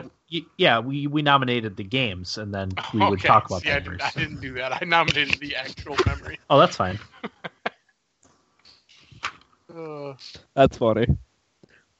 So best keepsake, Eric. We'll start with you. okay. Again, I only picked two. Uh, number two was getting to round 20 in Nazi Zombies with Will because we, I don't think either of us intended to maybe even play that long, but we Nope. got on there and we got in a group, and it's very watered down with a lot of bullshit. Like, and the reason I don't play Nazi Zombies really is because it's it's gotten away from what I loved about the first one, where it was just opening your rooms and killing zombies and lasting as long as you could.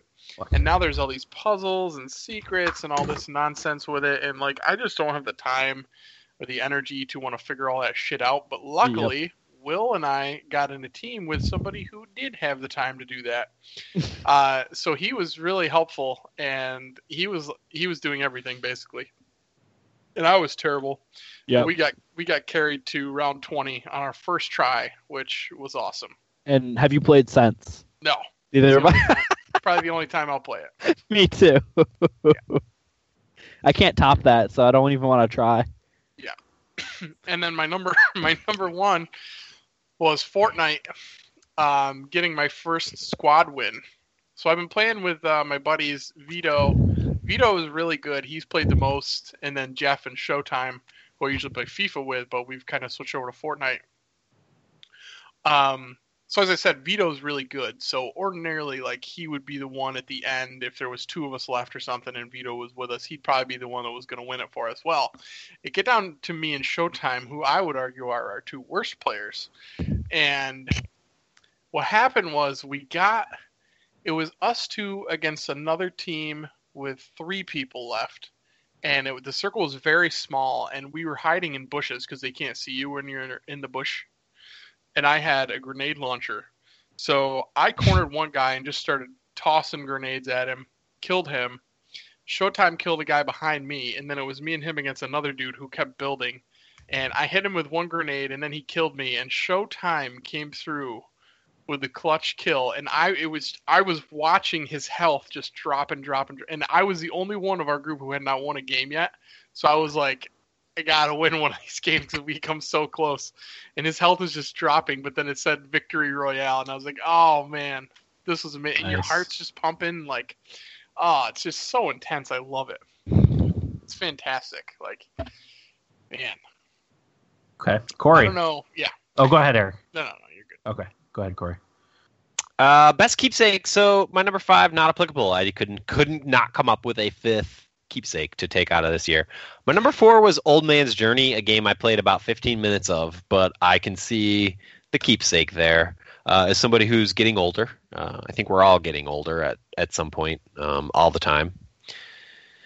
It's it was kind of cool to see the trajectory of that game. So you you start off as this old man who lives in the in a shack uh, on the shore, and you're adventuring somewhere. I don't know because I didn't play enough of it. But uh, the first couple stops where I'm watching young couples like fall in love and gaze at the sunset and stuff like that. I kind of see the, like I said, the tra- trajectory that that game's going, and um, for me, that's that's pretty meaningful. My number three was Pyre. Uh, there was a lot of difficult decisions in that game that I will always remember and uh, it it sort of comes down to self preservation versus your empathy for these other characters in this game world who are also your competitors. Uh, I thought it was a, a super interesting, compelling game uh, that that really played with with that aspect really well. So I will definitely take that into into the future. Uh, my number two is "Bury Me, My Love." Again, a game I've talked about at length over the last month or so.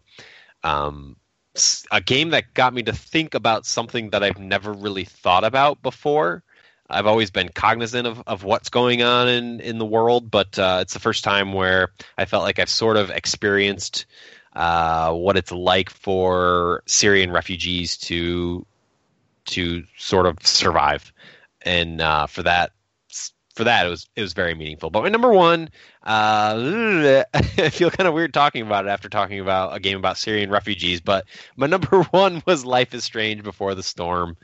Uh, best keepsake. There's just something about that game and the Life is Strange universe that I can't quite put my finger on. I think it has a lot to do with the music that sort of exploits your emotions, uh, sort of tricks you into caring more than you should, maybe.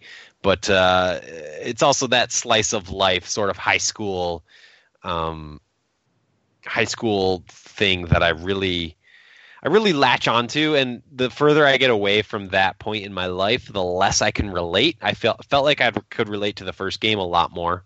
Um, but in this one, I feel like I'm getting more and more distant from that point in my life where those high school relationships and stuff like that matter.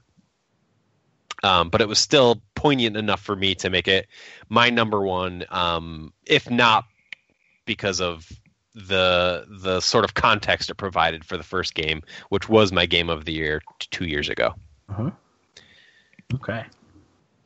Uh, I'll do my list next. So for fifth, I had Doki Doki Literature Club.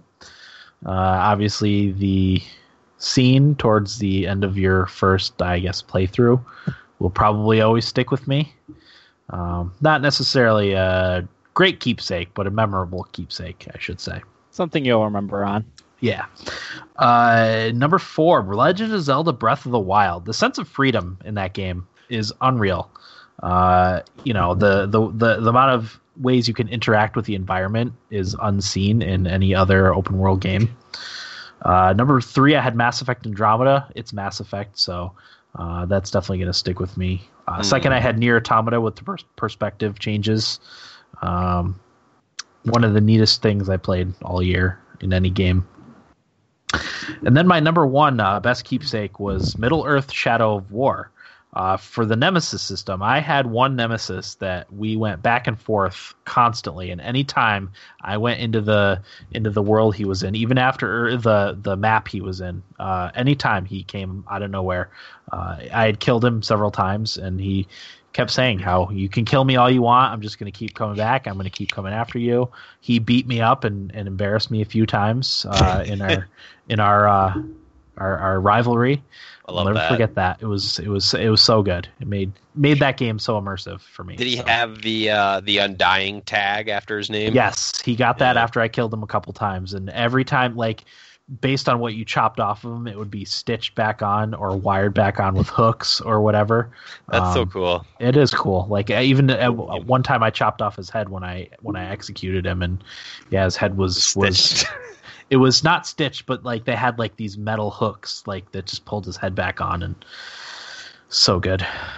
Let's. Uh, can we just briefly go back to Mass Effect Andromeda? I'm just curious. Um, I didn't consider it for this at all, but I'm wondering how much of of like our defense of the game played into it for this category. it really just for me it's it's being back in that universe like you talked about corey with uh, life is strange Yeah, uh, just something about being back in that world with with the with the races obviously not not necessarily the characters but the characters kind of make minor appearances throughout throughout Right. the game and it, it really that's just what it was for me it wasn't Okay. anything specific in in mass effect andromeda because I was thinking. I mean, we talked a lot about it, but most of our discussion about that game was yes, we like it. It's not as bad as everyone makes it out to be. Yeah. So definitely I think like that will stick with me more than anything. So Mhm. I guess maybe maybe I should have considered it for this category. I don't know. i should have considered pyre Yeah. you know I, I probably would have had that on my list had i been thinking thinking better Mhm. uh will Uh, Best bef- keepsake before I do mine, Dan, the chat was wondering, did you ever finish uh, Doki Doki Literature Club? no i did not Well, kind of.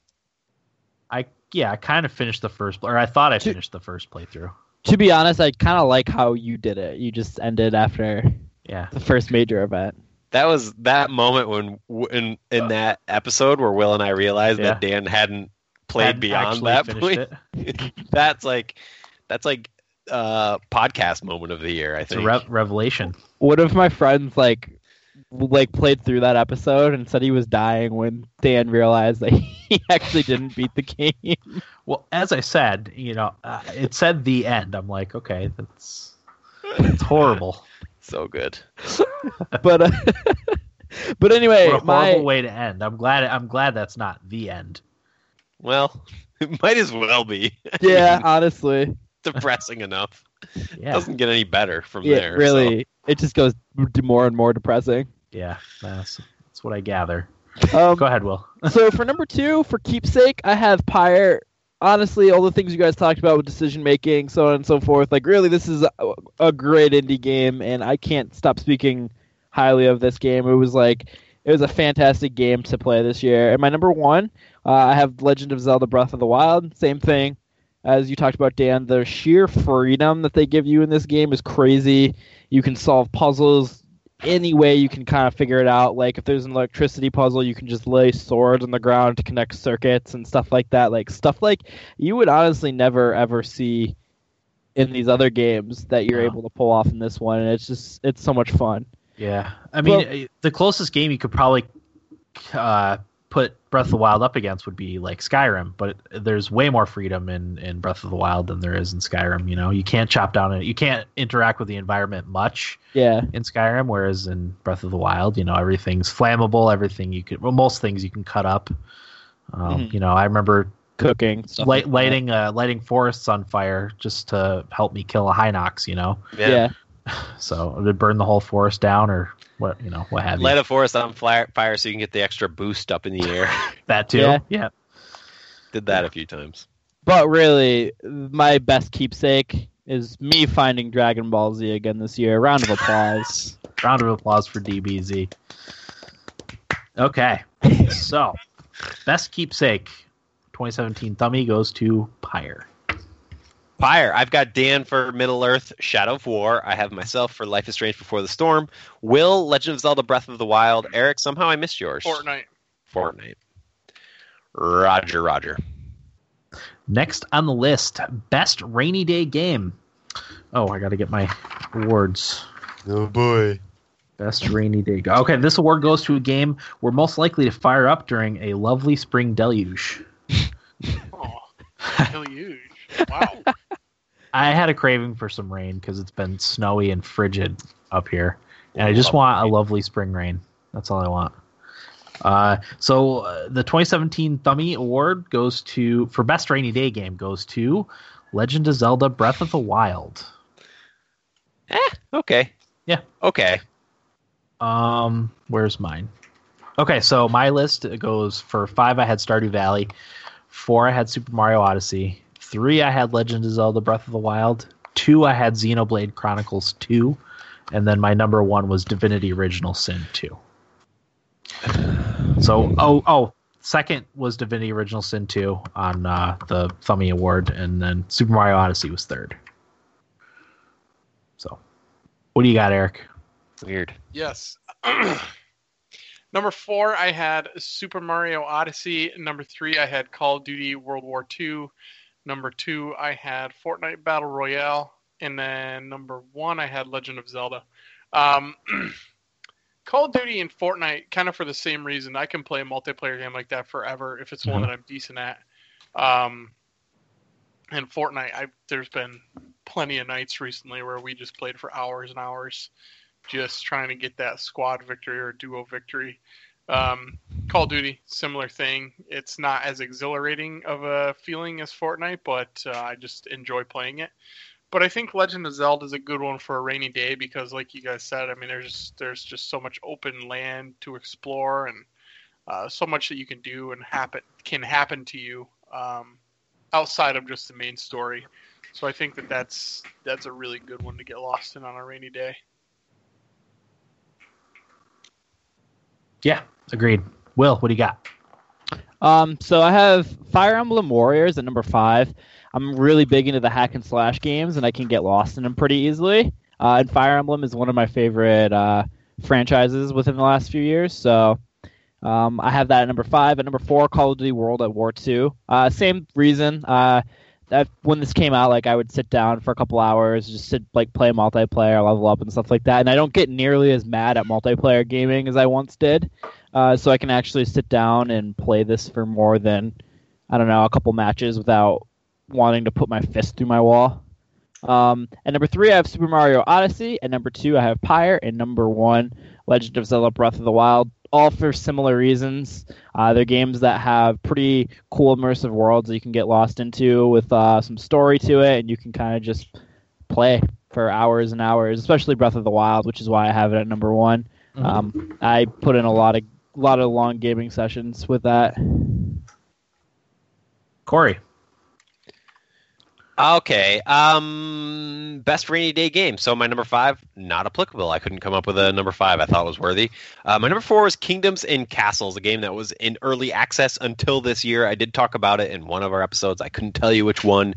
Uh, strategy game, real time, very um, zen. I think it is the best way to explain it. It's uh, it's very easy, but there's a lot going on, so you're constantly you know, adding lumberjacks, and then when you add more lumberjacks, you have to add more housing for the lumberjacks, and when you add more housing, you have to add more food storage places so they can have food. And when you add more food storage places, you have to add more uh, food supplies things. So it's just it's just sort of escalates from there. It is very simple, very straightforward, but it's something about the environment of the game that's very appealing. That medieval setting that's just uh, you know a sunny day in L.A. kind of thing, which is one of my main my main tenets for this category is um, weather. The, the type of game that you're playing and the environment that you exist in is important for me for this, which is why my number three was Golf Story. Um, I think golf games are perfect for this category. Granted, in Golf Story, there are some bad weather events that happen. Um, I just there's just something about the idea of golf and playing it while you're sitting inside while it's pouring outside. Uh, something about it really appeals to me. Number two, Legend of Zelda: Breath of the Wild. Um, and my number one was Divinity Original Sin 2, which is kind of sucky because Dan and I both picked Divinity and it did not win. So I guess that's just the way the categories roll. Yep. Uh, but yeah, those deep fantasy RPGs, man, I can get lost in those. And if it's a rainy day outside, oh, even better. Totally agree. Yep. All right, so yeah, best rainy day game 2017 Thummy Legend of Zelda Breath of the Wild. BOT dubs. Uh, I've got Dan and I for Divinity Original Sin 2. I've got Eric for Legend of Zelda Breath of the Wild. And I've got Will for. Will, what was your pick again? Uh, Breath of the Wild. Legend of Zelda Breath of the Wild. Okie doke. All right, next category most welcome surprise. Uh, this award goes to a game that most exceeded our expectations. The winner for the 2017 Thummy for most welcome surprise is Mario and Rabbids Kingdom Battle. Wow. Yeah. All right, Will, we'll start with you. list, Oh yeah, I thank you for reminding me because I keep meaning to do that and I forget every single time. Okay, so number two was Pyre, and number three was Call of Duty World War II. Okay. Will, so at number at number four, I had Golf Story. Uh, it, weird year that two games that I really enjoy were both golf games. I don't have everybody's golf on here really anywhere, but that was a game that I was loved that I that I played. Uh, and I have Golf Story on here because I never really thought a golfing RPG done in the vein of like an old school Nintendo game would be fun in any way. Uh, but they pulled it off, and it's a lot of fun. It's a game I never ended up finishing and wish I had finished, but uh, I had a blast with it. At number three, I had Mario Rabbids Kingdom Battle. Uh, I'm with Corey. I hated XCOM 2. With Yeah. hated Let's it. hate on XCOM. Will, let's start a podcast all about hating on XCOM and Fallout 4. We we would have so much material. Yeah. I could talk games about I how, liked. Podcast. I could talk about talk about how much I hate those two all day. Um, but yeah, I hated XCOM 2. It was a, just a bad game, uh, and it launched terribly, so it just completely put me off. wasn't a bad game. It just launched terribly. No, it was a bad game. It was not a bad game. A game that bases its combat on bullshit is a bad game. And the Fair enough. and it did. But guess what? Mario Rabbids Kingdom Battle cut that out. Uh, Yes. with Oh, the, yeah. the not- 100, 0, and 50%. I'm not going to disagree with you there. I think it was that model is hundred times better. It's it's way more fun anyway. Yep. Yep. I yep. never got mad at that game. Where Nope. I, unlike XCOM, where I was constantly, constantly mad at it. I only got I mad at myself for my own stupidity Yeah, for I putting mean, there- someone in, in jeopardy. and you know what? That game got surprisingly hard at times too. Yeah. So it's a game that I really appreciated, and I was like, this game looks fun. I think I would like it, but I didn't realize how much I would actually really, really like it. Uh, number two, I have Call of Duty World War II. Really, like this is kind of my alley. World War II is my favorite like time period for like games when they make uh, like Call of Duties, shooters, and stuff like that. I'm like fascinated by World War II, so really I shouldn't be surprised by this. But really, like I don't play too many multiplayer games with people anymore. because it was a good Call of Duty. Yeah, like it was legitimately a good Call of Duty. I liked the story. Like the multiplayer was good. Um, zombies still kind of sucked, but that's whatever at this point. Um, but my number one, I have Pyre. Loved that game. Everything about it. I think I beat that game in two sittings. Uh, I remember playing this game until four in the morning. A couple times, like well, both times, like just getting lost into it, trying to complete it, trying to get everybody like safe uh, from. I forgot the name of the world that you're at, put into the common Commonwealth, Common Lands. Mm. It's not coming to me. It's common no, right. something, Can't right? why. The common, the dust commons. Common I'll- grounds. I'll look it up later for when it comes up later. But uh, yeah, no, I loved everything about this game. There was a lot of awesome decision making. I loved the characters. I kind of like what they did with the enemy teams because you, you kind of feel for them uh, Yeah. while you're playing them. Yep. Even the teams that you hate, like you still kind of feel for them because they all just they just want freedom. Yeah, It's what everybody Commonwealth wants. boys. It is Commonwealth. Yeah. Okay. So my number one is Pyre. Okay. Eric, what do you got? Uh, number four was NBA 2K18. It's uh, a series that I've always thought about getting into. Um, and I finally did this year, and I really like that game a lot. I've played a decent amount of it. Enjoy it every time. It's uh, can be challenging depending on the team you're playing. Uh, I really think they've done a good job with like the menus and all that kind of stuff. It's really easy to use, and like trading and the the GM mode is great. Um, Call of Duty World War II was number three for me. Uh, kind of for the same reason Will said. I I was not expecting to like a Call of Duty game as much as I liked this one. Um, Fortnite was number two for me.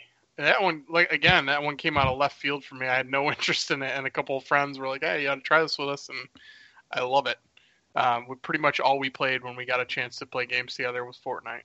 Um, and number one for me was Everybody's Golf. I just was not expecting a golf game that was going to be that good that I liked that much, and I think it was a timing thing too. I was just looking for a game to jump in and out of that was, you know, just very basic and easy, kind of. Um, yeah, everybody's golf. I, I really, as much as you guys keep talking about golf story, I really wish that at least Will had played everybody's golf. I wish I played it a lot more, to be honest. It was one of those games that on the one that got away, like I wanted to put on there, but it was the other games that I had. I don't know. I wanted to play more. I guess is might not be the best way to put it, but I couldn't find a spot for it on my one that got away because I did want to play it more. Okay. Uh, my list number five, I had Mass Effect Andromeda, specifically because of how much bad press came out about the game right before it came out. Mhm. Uh, you know, I fully expected a crappy game. Uh, it, while it wasn't an amazing game, it was still uh, better than people gave it credit for. Um, so that made five. NieR Automata was my fourth game. Uh, I knew I would like the controls with it being a platinum game. Um, but how much I liked the game and how much I liked what it was trying to do, uh, as far as like social commentary, was very very interesting. Uh, third, Resident Evil Seven. Resident Evil's been bad for years. Mm. I didn't expect too much out of Resident Evil 7, but when it came out and was getting really good reviews, I, you know, figured I would jump in and and it was really scary and really awesome. Second was Pyre. Uh, I you know, I like Supergiant games, uh, games I guess, but I didn't expect to like Pyre as much as I did. Uh, I kind of think fantastic. Pyre's on another level comparatively to Transistor and Bastion. Bastion. Oh, definitely. I agree. They're not even in the same realm of like Nope. quality. definitely agree. Uh, and then my winner was Mario and Rabbids Kingdom Battle because I, when I first heard about that game, I thought it was a stupid idea for a game, and then the, How the dare clo- you? I did. I I was like, who who's going to want to play that? But once I learned more is. about it, and yeah, it's a dumb idea for a game. It's it really is. Like Yeah, I didn't know fair any, who who cares about the Rabbids. Yeah. well, everyone hates the Rabbids. People it's hate such them. a stupid thing. I don't. Every every thread I read read about the game on uh, on Reddit is like, I hate Rabbids, but you know they were fine in this game. So, but yeah, once I learned more about it and saw some gameplay, I was like, oh, this is gonna it's gonna be right up my alley, and sure enough, it was. So, Corey, Uh, so my number five is Golf Story. We talked game that keeps coming up in these uh the small game that could, if you will, uh, small indie eight bit, sixteen bit, whatever you want to call it. Um, story about I guess it's essentially a, a golfing RPG from a, a small Australian developer that I really enjoyed. Um, I still haven't beaten it, but I'm more than halfway through. surprisingly good. I had number four was Doki Doki Literature Club, a game I knew nothing about until Will kept talking about it, which is one of the the main um, attractions for me for this this category is just games I'm very unfamiliar with. Granted, I'm gonna totally uh, what's what's the phrase? I'm gonna shoot myself in the foot with the rest of my awards, but um, Doki Doki Literature Club came out of nowhere. I really enjoyed it and then my number three was Mario and Rabbit, Rabbids Kingdom Battle for all the reasons that have already been mentioned. I don't need to rehash that. My number two was Horizon Zero Dawn, a game that came from the developer of Killzone. Who'd have thunk? you Right. know, Yeah. as I spill my seltzer. Um, You idiot. very surprising. I, I, I don't know that Horizon Zero Dawn was really. I mean, we were big on it. Um, at least me, Dan, and Will were. I don't know if Eric was as big on it as we were leading up to the release of the game. Uh, watching it at the E3 and stuff like that, we're like, "Oh my god, this game looks amazing." Um, I don't. I don't know that the the attention leading up to the game was as big as the game itself once it finally released. So that was kind of a surprise for me, especially how good the story was. Um, the backstory and all that stuff. I was very surprised by all of that stuff. But my number one was Life is Strange Before the Storm. Uh, I know it reviewed well, which is the opposite of what I look for in this category. But uh, when it was announced, I'm like, okay, they're going to do another Life is Strange game in the same universe before Max Caulfield was even there. She's not even in the game, and they're using a new voice actress for Chloe. Yep. This is a recipe for disaster. Corey, I'm pretty But it- sure you and I swore this game off. Yeah, yeah, I think we did. I actually wanted. I don't know that I talked about that, but or we talked about it briefly, Corey. Um, but really, like after the first five minutes, I stopped noticing that it was a different voice actor. Oh, absolutely, hundred percent. Yeah, Which that stuff always bothers me. and you know what so- they showed? I forget which E. I don't know if it was E three or like whatever pre-alpha footage, whatever you want to call it. They showed some footage of Chloe and Rachel in the junkyard, and I was watching it, and I'm like, this is terrible. I have zero interest in this. Uh, this is you know at least a year before the game came out, but once it finally came out and I played it, and I was blown away by how much I enjoyed it. So. Good on uh, good on Square Enix and, and Life is Strange Before the Storm because that's my number one. Okay. Most welcome surprise. 2017 Thummy goes to Mario and Rabbids Kingdom Battle. So I've got Will with Pyre, Dan with Mario Rabbids, Eric with Everybody's Golf, and me with Life is Strange Before the Storm. Yep. All right. Next award: steamy pile of disappointment and or turd. So, uh, opposite of last award, uh, which is the most welcome surprise, this award goes to a game that didn't meet expectations or was just bad. The winner of the 2017 Thummy for steamy pile of disappointment is Star Wars Battlefront. Wow. Coming in number two, Fire Emblem Warriors, and coming in at number three, Super Mario Run. Whoa. what? Yes. Uh, Well, I will go. I'll go first. Okay, so I had, I had. disappointment? steaming pile of bro, disappointment? that Here, here's here, here's the thing. Here, here's the thing. Okay, I was obviously the only other other one that played it. It's on my list. It's That's what one. I could see Eric throwing it on there to get a reaction, but you, Dan? I okay, so I put Super Mario Run at second. Um, I didn't think that was a good game. Uh, I had to put something for uh, Fire Emblem Warriors was not a steaming pile of disappointment. It was a disappointment for me.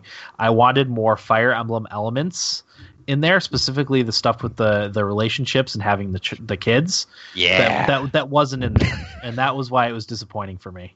Game Um, sucks, Will. as far as being a steaming pile, it's not a steaming pile. It's it's what I expected in a game. There was just some of that Fire Emblem magic that was missing for me, and that's why it was a slight disappointment. So that's why it was on my list. The nerf. I wasn't expecting much out of Super Mario Run, but And it's still disappointed. still, dis- yeah, exactly. It's still disappointed. Can you add Animal Crossing Pocket Camp too? I, I mean, I didn't play it, but I could add it to my list. I would have had to have been excited about that for it to be disappointing. That, that's So what do you have, Will? Uh, I only have one that I was fully disappointed, and it was Star Wars Battlefront 2 stuff. You know, leading up to this game, it was kind of getting a lot of good press. Like it was going to have free DLC. Uh, they were adding a, a campaign. Uh, multiplayer looked like it was going to be a little bit more uh, deep than it was the last game. And it all came unscrewed when uh, they had the loot box stuff and the blocked progression through having to buy microtransactions, blah, blah, blah, blah, blah. Um, so, like, with all that goodwill they built up, like, before the release, it all came crashing down right before, and that kind of that surprised me, and that's a big. That's why it's a big steaming pile of disappointment because it seemed like they had learned from the first game, uh, and it turns out they didn't, Nope, they learned nothing. and will continue to learn nothing. What do you got, Eric? Same as well. Star Wars Battlefront, and, and mostly because I was excited for it. Yeah. Because I Mhm. figured, you know, that they would have learned something, and I, I was like, man, it's it's going to be really good this time. hmm And you know, Last Jedi came out, and I was just really excited to play another Star Wars game. And with all the stuff that went on with it, I didn't even buy it. And it's one of the games I was really more excited about because, Yeah. you know, it's, Yeah. it, again, it's an easy one to jump in and out of. The, I I enjoyed the multiplayer of the last one. It was just very simple. Um, but the sound and the look of it were both great, and I said, you know, it, it cannot get worse from where it was last time. Sure as shit. Temper your expectations. Here we are. Yep. So that's the only one I have on my list. Gotcha. Because I, you know, I especially this year, maybe more than any other year, I was very selective with the games I played, so I liked most of them. Yeah, uh, that's that's that's how I feel too. Um, we're we're very careful about what we buy and what we play and what we purchase, uh, or you know, or, or or spend time playing. So Especially these this past award, year or two. t- yeah, the you know these awards, you know, like I said, I was I was stretching a little bit when I made my pick, but No, Uh, no, no. I think you nailed it. Really disappointed just, just missing a few. Things. Go ahead, Corey. What do you got? I abstained. I Abstained. 100% abstained from this category. I didn't, didn't play any game that I thought was worthy of the steamy pile of disappointment and or turd Gotcha. uh, award. okay. Did you get the get the winners down, Corey?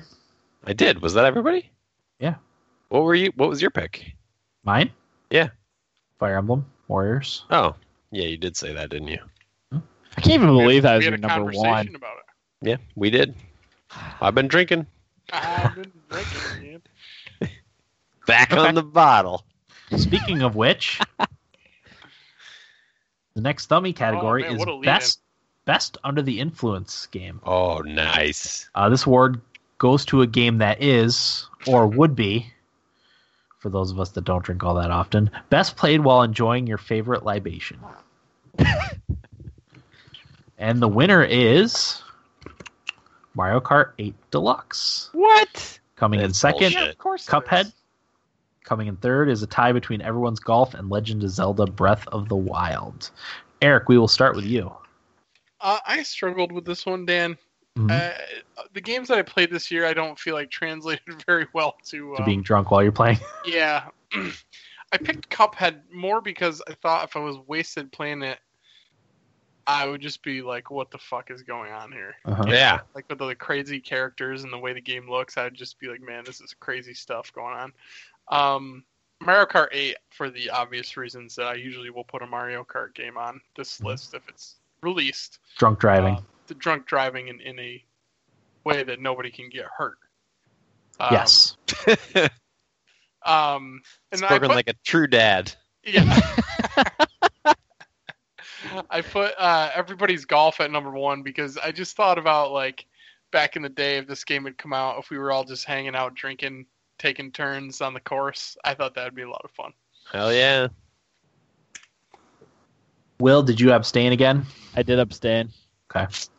Corey? Oh, I got some good ones, Dan. I put a lot of thought into this category. Oh my god! My number five is Horizon Zero Dawn. Really? Something about the beautiful landscapes, and uh, I don't know how you guys feel about this, but Aloy slash Chloe's voice is so soothing, and I can't put my finger on what I like so much about it, but there's just uh, something about it. I don't know. Maybe it's because I spent so much time with her as Chloe That's in, Chloe, yeah. in Ashley Life is Burch. Strange. yeah, that like playing with her in this game was just comforting, like a security blanket kind of thing. I don't know something about it, but I could just listen to her talk for hours. Mhm. Um, I'm not. I can't. I don't really know. But uh, my number four was Resident Evil Biohazard. Uh, early release this year that Dan and I both played, and um, I could see that being very trippy. Mass Effect Andromeda was my number three. Anytime you get aliens and uh, extra solar planets involved, you're you have a recipe for a good night with your friends. Drugs. Uh, number two, Cuphead. Um, for the same reason. Uh, very, very trippy animations. And my number one was Legend of Zelda: Breath of the Wild because there's just it's just so beautiful, you know. This is your Like, weakest list tonight, Corey. That that's fair. Uh, but no, like if you think about Legend of Zelda: Breath of the Wild, like the beautiful landscapes and stuff like that, and the the ambiance and the sound effects and everything, I think really coalesces into something that is made for an acid trip. I've never I've never taken acid, Really? but yeah, I feel like if I had. Uh, I would want to, you know, relax into some Legend of Zelda: Breath of the Wild. Come on, Corey. about- Come play with the fan. I have a game on Dumbass. my list that's similar thought process, Corey. The lack of dialogue, you know, you're not talking, you're just listening. I think that's important for for that. Okay. No, I feel like if I was going to do that, I'd want a really wacky game. mm-hmm. Like one But- on on my list something that I'll talk peaceful. about. Like Cuphead. Yeah, Well, that's my number two. So there you go. I know, but you should have just put it at number one. Like, should have. All right. Uh, my list is number number five. I had Overcooked, uh, especially you know in a group setting. I think that That'd would be be a fun. lot of fun. that would be a lot of fun. Splatoon two is my second. Uh, Mario and Rabbids Kingdom Battle because of uh, the you know wackiness of it. Uh, my acid trip game, Corey, would be NieR Automata, specifically the carnival level. If you've been to the carnival level, that's bizarre, Yeah, and that would be. that would be that that would put you into a freak out. I think. I was gonna say that would be a bad trip, probably. yeah. Yes. Uh, and then my winner was Mario Kart 8 Deluxe. Drunk Good driving. comment in the chat, Dan. What's that? Overcooked and overbaked. Overcooked, overbaked. Yeah, overbaked. Yeah. So Yes. I just I just recently played uh, Drunk Driving for Mario Kart 8 Deluxe. Uh-huh. I did talk about it a few weeks ago, but Yeah. uh, we played we played with Founders All Day IPA. So I drank, uh, and me and the the three other guys I was hanging out with, we drank we drank 15 IPAs in one hour between the Oh. four of us, which is just disgusting. That's a strong Um, one too, isn't it? No, it's actually it's actually light, Okay. but still, it's, It's still an like IPA, a heavy a like light IPA, like oh, uh, and that was one of the Was worst. it light or heavy, Corey? It's light. Okay. It's it's light It's a light alcohol IPA. wise. Yeah. Uh, it's like four and a half percent alcohol or something like that. But it's still, an IPA instead of yeah, Coors Light. exactly. So you get that like I don't know, whatever that IPA ness in your belly. Uh, but that was one of the worst hangovers I've ever had in my life. Uh, just recently, at 30 years old. Who'd thunk? That makes sense. Yeah. Yeah. You're Guess so. Yeah. My worst hangovers have definitely been in my older stages. Yeah, yeah, it's like your body's like maybe you should not do this anymore. You know, for future reference. Okay. Best under the influence game, Mario Kart 8 Deluxe. That's a travesty. I'm, I'm mad. As I said uh, in the description, is or would be best played. Because I Fair haven't enough. played anything this year under the any kind of influence. Fair enough. Um, next award, we demand more award for the best new IP. like it. Uh, this award is self-explanatory and uh, goes to the intellectual property we want more of. The winner of the 2017 Thummy for best new IP is Pyre. Uh, number two, Horizon Zero Dawn, and number three was Cuphead. Corey, we'll start with you. Sure, Dan, I, I can go. Uh, five and four, not applicable. I could not come up with new IPs that I would really love to see more of. But my number three was Cosmic Star Heroine, a Oh, game you and. I were both very excited about at the beginning of the year. I did play uh, majority of it. I did not beat it, but I, I played a good six to eight hours of it. Um, my number two was Horizon Zero Dawn. Um, yeah, I won't talk about too too much here, but my number one was Pyre. Um, I could not put Pyre down. Um, and I think that game world that they built was super interesting. It's almost like the uh, uh, the Hunger Games kind of universe of of this Pyre sort of sports game. Uh, I was really fascinated by all the characters and everything. Really interested in, uh, and I think my biggest complaint, and I think I said this at the time of the game's release, uh, after playing that game was I wish there was more, which I think is perfect for this this category. So, Huh? Pyre was my number one. Okay. Uh, I'll go next. I had Snipperclips at number five. Again, a super fun co-op, especially uh, puzzle game. I had Horizon Zero Dawn at number four, Golf Story number three, Cuphead at number two, and I also had Pyre at number one. Corey, uh, like you, like you, I want more Pyre more than anything else that I played this year. Um, more of that world. Even if they did like a Pyre two, and it was Yeah. like a different set of rights, that I would play that in a heartbeat. So, yeah, that's my list. What do you got, Eric? Uh, I only put one game on here because I only played one new game that I wanted to see any more of, and that was Horizon Zero Dawn. Mhm. I had Cuphead on here, and then I took it off because I don't think there needs to be any more Cuphead. Um, but yeah, I think Horizon has enough interesting story and characters and all that kind of stuff and world Uh-huh. to make more. Okay, Yep, I agree. Will. Uh, my number two, I have Horizon Zero Dawn. Didn't play it, but I want to see more of it because I know I'm gonna love love the game when I actually end up playing it. Uh, my number one, Pyre.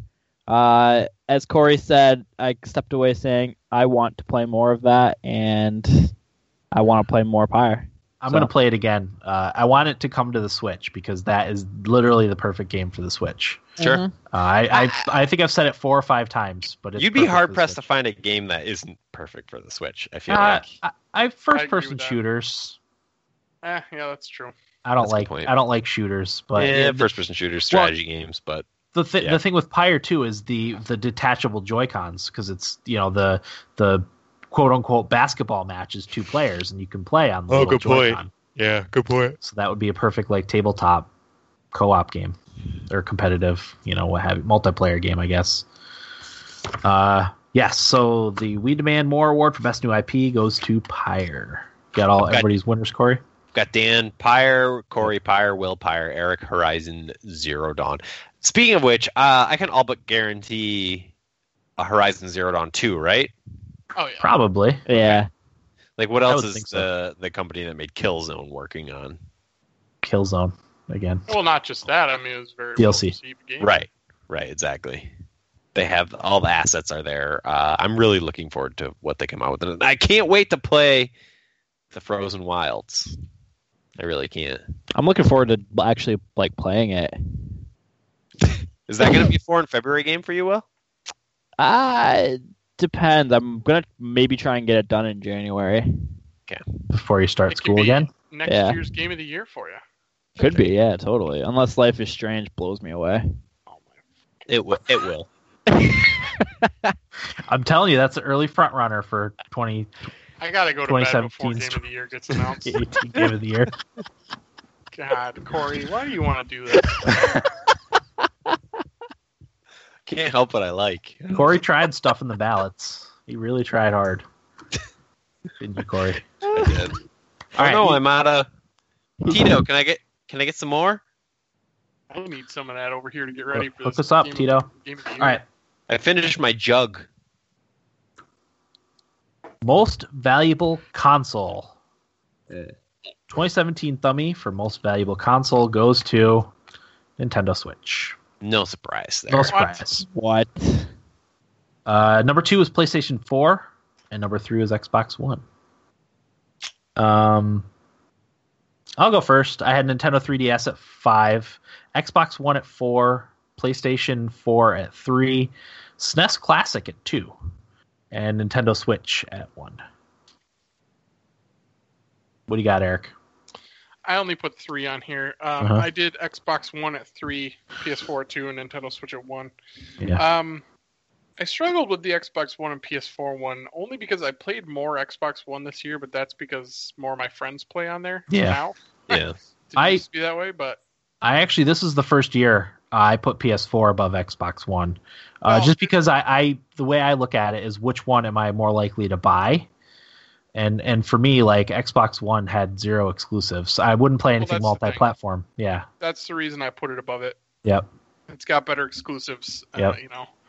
Um, but yeah, the Nintendo Switch is just—it's such a cool console, and the concept of it is awesome. Um, it's got a lot of really good games. Uh, a lot of the indies, I think, are are that people probably don't even know are available on there. Are really good games as well. Um, I'm excited to see. I, I'm really hoping for like a big Pokemon game, something different though, not the the usual shit. I'm looking for like an open world RPG Pokemon game. Yeah. I- I heard they uh, trademarked in Europe Pokemon Zero and One. All right. It's a rumor. I don't know how- if there's any truth to it, but But there's already enough on there, I feel like, to make it a really good purchase. yeah. Uh, and I think there's a lot of promise with it too. So, Mhm. yeah, and and I think this is important too to note with like the PS4 and the Xbox One, you're just going to keep getting um, half step upgrades of those consoles every three years now. So, how valuable are those consoles really? Mhm. Yeah. Yep. Yeah. Okay. Will, what do you got? Um, so my number three, I have the PlayStation 4. My number two, Xbox One. Really didn't take those too seriously. I use my Xbox more right now, um, only because I've been watching Dragon Ball Z on it. So that's why I gave my Xbox number two. What made you pick the Xbox to watch Dragon Ball Z on? You remember the old joke when we had Xbox and we were like, "Oh, Xbox TV." Like we made jokes about that when it came out. Yeah, Yeah. That's literally the only reason. but you can. I mean, you can. You can get. You can get Amazon on And and Plex PS4. and Plex. Yeah, oh yeah. Interesting. So because of the joke, you decided to watch it on your Xbox. Yep. Okay. I went that far. I've been watching it the show for about a month and a half at this point. So I've gone a month and a half to keep this stupid joke So going. it's like the branding worked. It's like, oh, what's the TV console? It's like, oh, it's Xbox. So that's what you want. Okay. Exactly, and nobody even like noticed but me until I brought it up now. Um, Nice. I good just- for good I- for you, Will. I just committed to it. um, obviously, my number one's the Nintendo Switch. What a console! Yeah. Corey? Yeah. So I think uh, this makes it more obvious than ever. Games. Yeah. right? So like Nintendo Switch had the best games. I would I would honestly argue that you take away Nintendo Switch's best games, and all of a sudden that becomes a uh, it's a it's a useful handheld console. But like, is it the best console? I don't really know. Um, so yeah, I mean, I mean, I'm in the same boat as you guys on the Nintendo Switch. I'm just trying to I'm trying to bring some some some context to the conversation a little bit. I don't know Yeah.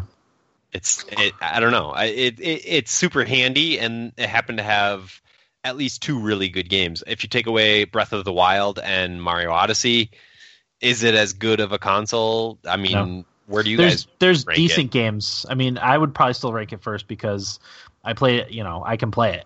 The It's- I- convenience. Yeah, the convenience is is unbeatable when you have young children until they take it away from you.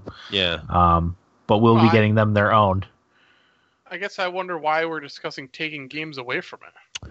No, that's that's. I'm just making the point because in the in the past we've argued, you know, what makes the console better than the other ones, and uh, I guess my point in this one is, well, it's it's games because you you take away, uh, you take away Zelda and you take away Mario.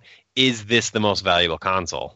I would still say yeah, because you Well, still then have games let's like take away Horizon Zero Dawn and whatever Persona. the other big one. Right, right. that. Well, exactly. That's the point I'm making. Is is is is, is it about games or is it about services on the console? Which is uh, an Oh, argument we've had a lot in the past. Yeah, I'd say it's Yeah. about games. Right. It's about games, and then like it like for me, especially like I said, the convenience of of being able to play it wherever, whenever is is awesome, and that that's not a factor for everyone, but that's Sure. that's a huge factor for me. Yeah, I think I think that you couple the games with what the Switch brings to the table. I, it's tough to beat. Yeah, I played Zelda in the bathtub this year. yeah. You really can't beat that. No, I've played it in the car. I've played it outside. uh, sitting in the in the lawn. I don't go many places, so I can't I can't say I played it on top of a mountain. But uh, you know, I Yeah. used the portability features. I play I've played it in bed. I've played it on the toilet. I use them around the house. Yeah, exactly. Well, not, I on- not on my TV. I I say over and over again how much I appreciate the split Joy Cons. Yeah. Like that is life changing. still for haven't me. tried that. Oh, it's so I- great. I was gonna say I didn't know how much I needed that until I actually got to experience it. The- when you can like lay in bed and put a pillow on your chest and put the the switch screen up against the pillow and just lay with your hands at your side and play video games. It's such a freeing feeling. I love having one arm behind my back with one controller and like my There hand out go. like that, just like Yeah. sprawled out, doing Yeah. whatever. It's so cool. I had Super every intention of taking the Switch to the uh, hospital, and I forgot it. I'm Oh. kind of glad I did forget it because I, I know there'd have been a lot lot of judgment going around that room. Sure. I, You, I you should have sent my- Dwight to get it for you. What's that? You should have sent Dwight to get it for you. You would have ended up with new kitchen cabinets. Yeah, yeah. I think I brought my 3DS to one of the. Uh, maybe it was when my daughter was born. Mhm. Um, but we were no, would have been when my son was born, I guess, because my daughter we weren't even in the hospital 45 minutes when my daughter was born. But it, everything happened too fast. Like I didn't get a chance to. I didn't. I don't even think I looked at my phone really. Hmm. So Well, I got a Kindle, so I was reading 1984. nice, great book. That went over a little better. I feel like Great year. good year. Uh, all right, next on the list is the Eargasm Award. Uh, the Eargasm Award goes to a game that has excellent sound design and or a fabulous soundtrack. The winner for the 2017 Thummy for the Eargasm Award is Super Mario Odyssey. Uh, three, oh, two. Okay, two is Call of Duty World War II, and then three is a tie between Life is Strange, Cuphead, and NieR Automata. So, Will, we will start with you. What do you My got number for us? My number three is Pyre. Hmm? My number two is Call of Duty World War II. Uh, you know, I'm I'm very fascinated by the sound design of these shooter games, uh, and I know they went pretty in depth with the the guns and whatnot. They like, you know, did the typical had the models of the guns, fired them in the studio, stuff like that. So like they did a very good job with that and um, everything surrounding that. And I have one Super Mario Odyssey. The sounds that that game makes, it's hard to explain, but it is so pleasing. It's like it's Dan. You might be able to describe it better. Is it on your list by any chance, Dan? It's on my list, yeah. Okay, it's just like when you're doing like going through the world and hearing the music playing while you're kind of going through these like epic moments in the game. Like when you're going through New Donk City, for example, like with the the festival, or like when you're getting the band together. Like Yeah. just like you're in that hall with them like practicing. Like it's just so it's so. It sounds so nice. I don't know. It's Yeah, the best way to um, put it. Put it. No, I, I agree. Very, very pleasant sounds, very pleasant music. Uh, I put it on my list because of the One Up Girl song, which my kids make me play all the time because they love Yep. it so much. Uh, that and the I don't know if you've heard it. it this might probably probably heard by accident, but the Joy Cons when they vibrate make noise too. I don't know Yep. if you've heard that. Yep, I've noticed They- that they, actually. They make they make like in-game sounds with their with their vibrations. I, I hear it mostly like when the kids are playing it on the kitchen table or uh, on my daughter's desk. Like they'll set it on the table and just push down on the on the buttons, yeah, and you can hear it really loud because it's vibrating on the table instead of just in their hands. yeah. So Yeah, I don't know. Like out of all the games that are like sound aesthetically pleasing to me this year, I just think the sound design of that game is amazing. yeah, totally agree. Corey, what do you got for us? What did I have for you, Dan? I'm trying to. Sorry, I'm, my notes are out of order here. Uh, so five and four, eh, not applicable. I couldn't come up with anything I thought was worthy. Uh, my number three was Legend of Zelda: Breath of the Wild. My number two, like Will said, was Super Mario Odyssey. My number one was Life is Strange Before the Storm, and it just comes down to the music. And I I do feel like it's cheating, honestly, to to pick uh, emotional music to sort of exploit your emotions and and get elicit that feeling out of you. But it works in Life is Strange Before the Storm, and it's a great soundtrack, just like the previous game. So that's that's my number one. What do you got, Eric?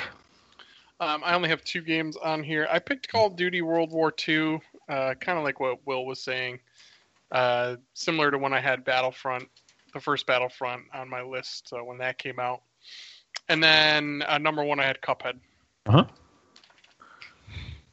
huh. so I had Pyre at number five. I spent after I beat Pyre, I spent quite a bit of time listening to the soundtrack on.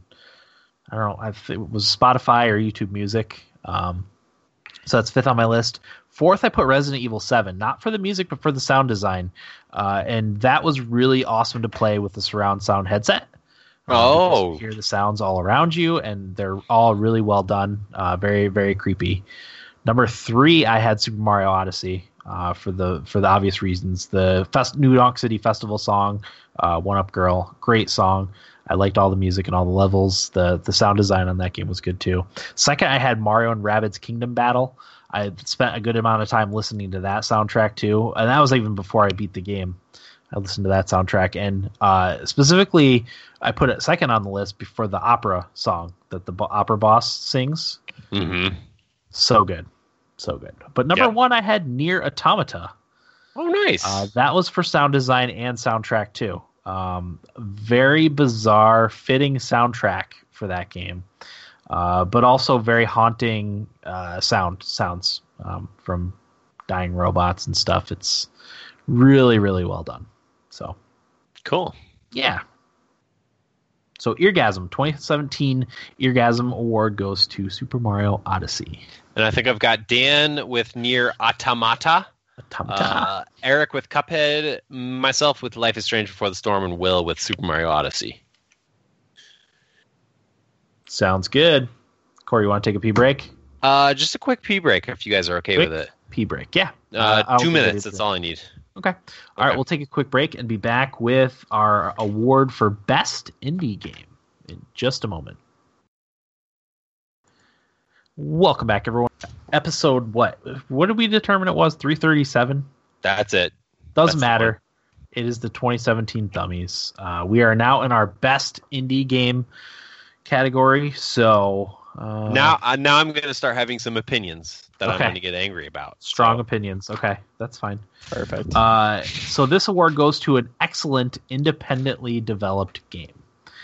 The award for the 2017 Thummy for best indie game goes to Pyre. Number two was What? Cuphead, and number three was Golf Story. We got a real shocker on our hands here. Py- Pyre was unanimous. Well, no. Not unanimous. it wasn't. No, you're right. No, I didn't play it. I was That's going to say, I, yeah, Eric didn't play it. Of the three that played it, voted it first. I guess that's that's what I meant. Yeah. Mhm. Uh, Cuphead was number two. Golf Story was number three. Um, where's I'll I'll do my list first. So I had five Stardew Valley. I didn't want to put that higher on the list because it came out last year, technically. Um, Cuphead I put at number four. SteamWorld Dig Two I put at number three. Golf Story at number two, and then Pyre at number one. It wasn't even really close. Pyre was by far the winner for me. So, Will, what do you got? Yeah, at number two, I have Golf Story. Number one, I have Pyre. Same thing. Uh, when I saw Best Indie Game, I immediately thought Pyre. What do you got, Eric? Oh, Eric, you there? Oh, he rage quit. Oh, okay. oh, there you are. Go ahead, Eric. You hear me? We lost you for a second. Yeah, we can Yeah, hear I'm having some issues. Um, I only had two. I put uh, SteamWorld Dig 2 at number two and Cuphead at number one. Corey. I had Golf Story at number five, Hollow Knight at number four, Cuphead at number three, Bury Me My Love at number two, and Pyre at number one. Nothing new to add. Uh, I think we've No. talked about all of those games a- en- enough. But Yeah. uh, for me, Pyre was uh, impressive enough, creative enough to be my number one. Okay. Uh, next on the list is Best Ambassador Game. Uh, this award goes to a game uh, most likely to draw someone into gaming or best exemplifies gaming as an entertainment medium to the masses. Put a lot of thought into that definition. Yeah, that's a good. That's a decent definition. Why Go is ahead. it decent? How dare No, you? no, I think it's good, but um, I, I mean, we've gone back and forth on this. What was it category again? as well. Can you repeat it?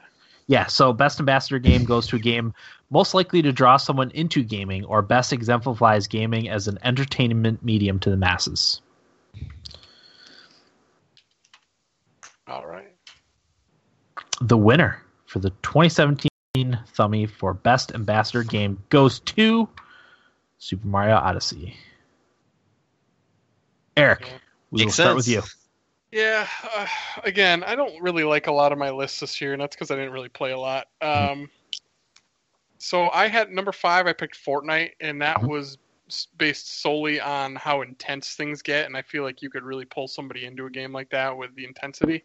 Mhm. Um, number four was Legend of Zelda. I mean, there's again, there's just so much you can do in it, and uh, I, I think showing somebody a game like that, especially on a portable console, uh, and saying, you know, you can take this game anywhere with you and play it, and there's just endless hours of things that you can do. Uh, I think is another good one. Everybody's golf, I think, mostly because of its accessibility. I put on here. Uh, it's a really good game, but I think it's a game that pretty much anybody would enjoy. Um, Horizon Zero Dawn, kind of for similar reasons as Zelda, aside from the portability part of it. Um, I think this day and age too, it's important to a lot of people to have a strong female character.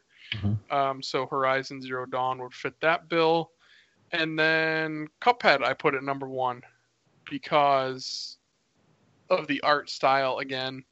And I just think it's so visually pleasing to people. I know it's difficult, which could put people off, but I guess when I think of this category, I usually think of like kind of me showing somebody how to play it 1st Mhm. and then kind of, you know, sitting there with them. So Yep.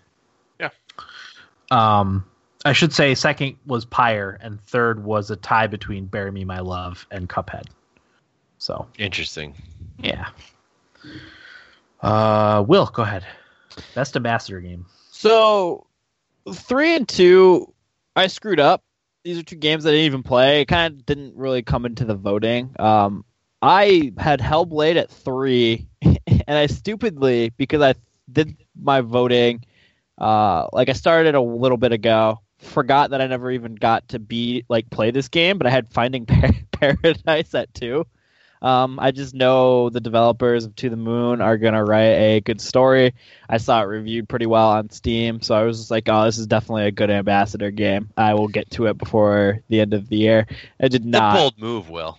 It is a bold move. I I put a lot of I put my chips into the game before I had even played it. Yeah. So you can basically disregard my two and three, but my number one is I have Pyre. Um, now, what I have Pyre is because I think the narrative of it is super interesting to begin with. I like the story behind it. It's you're basically getting a ragtag team together to get out of the Commonwealth.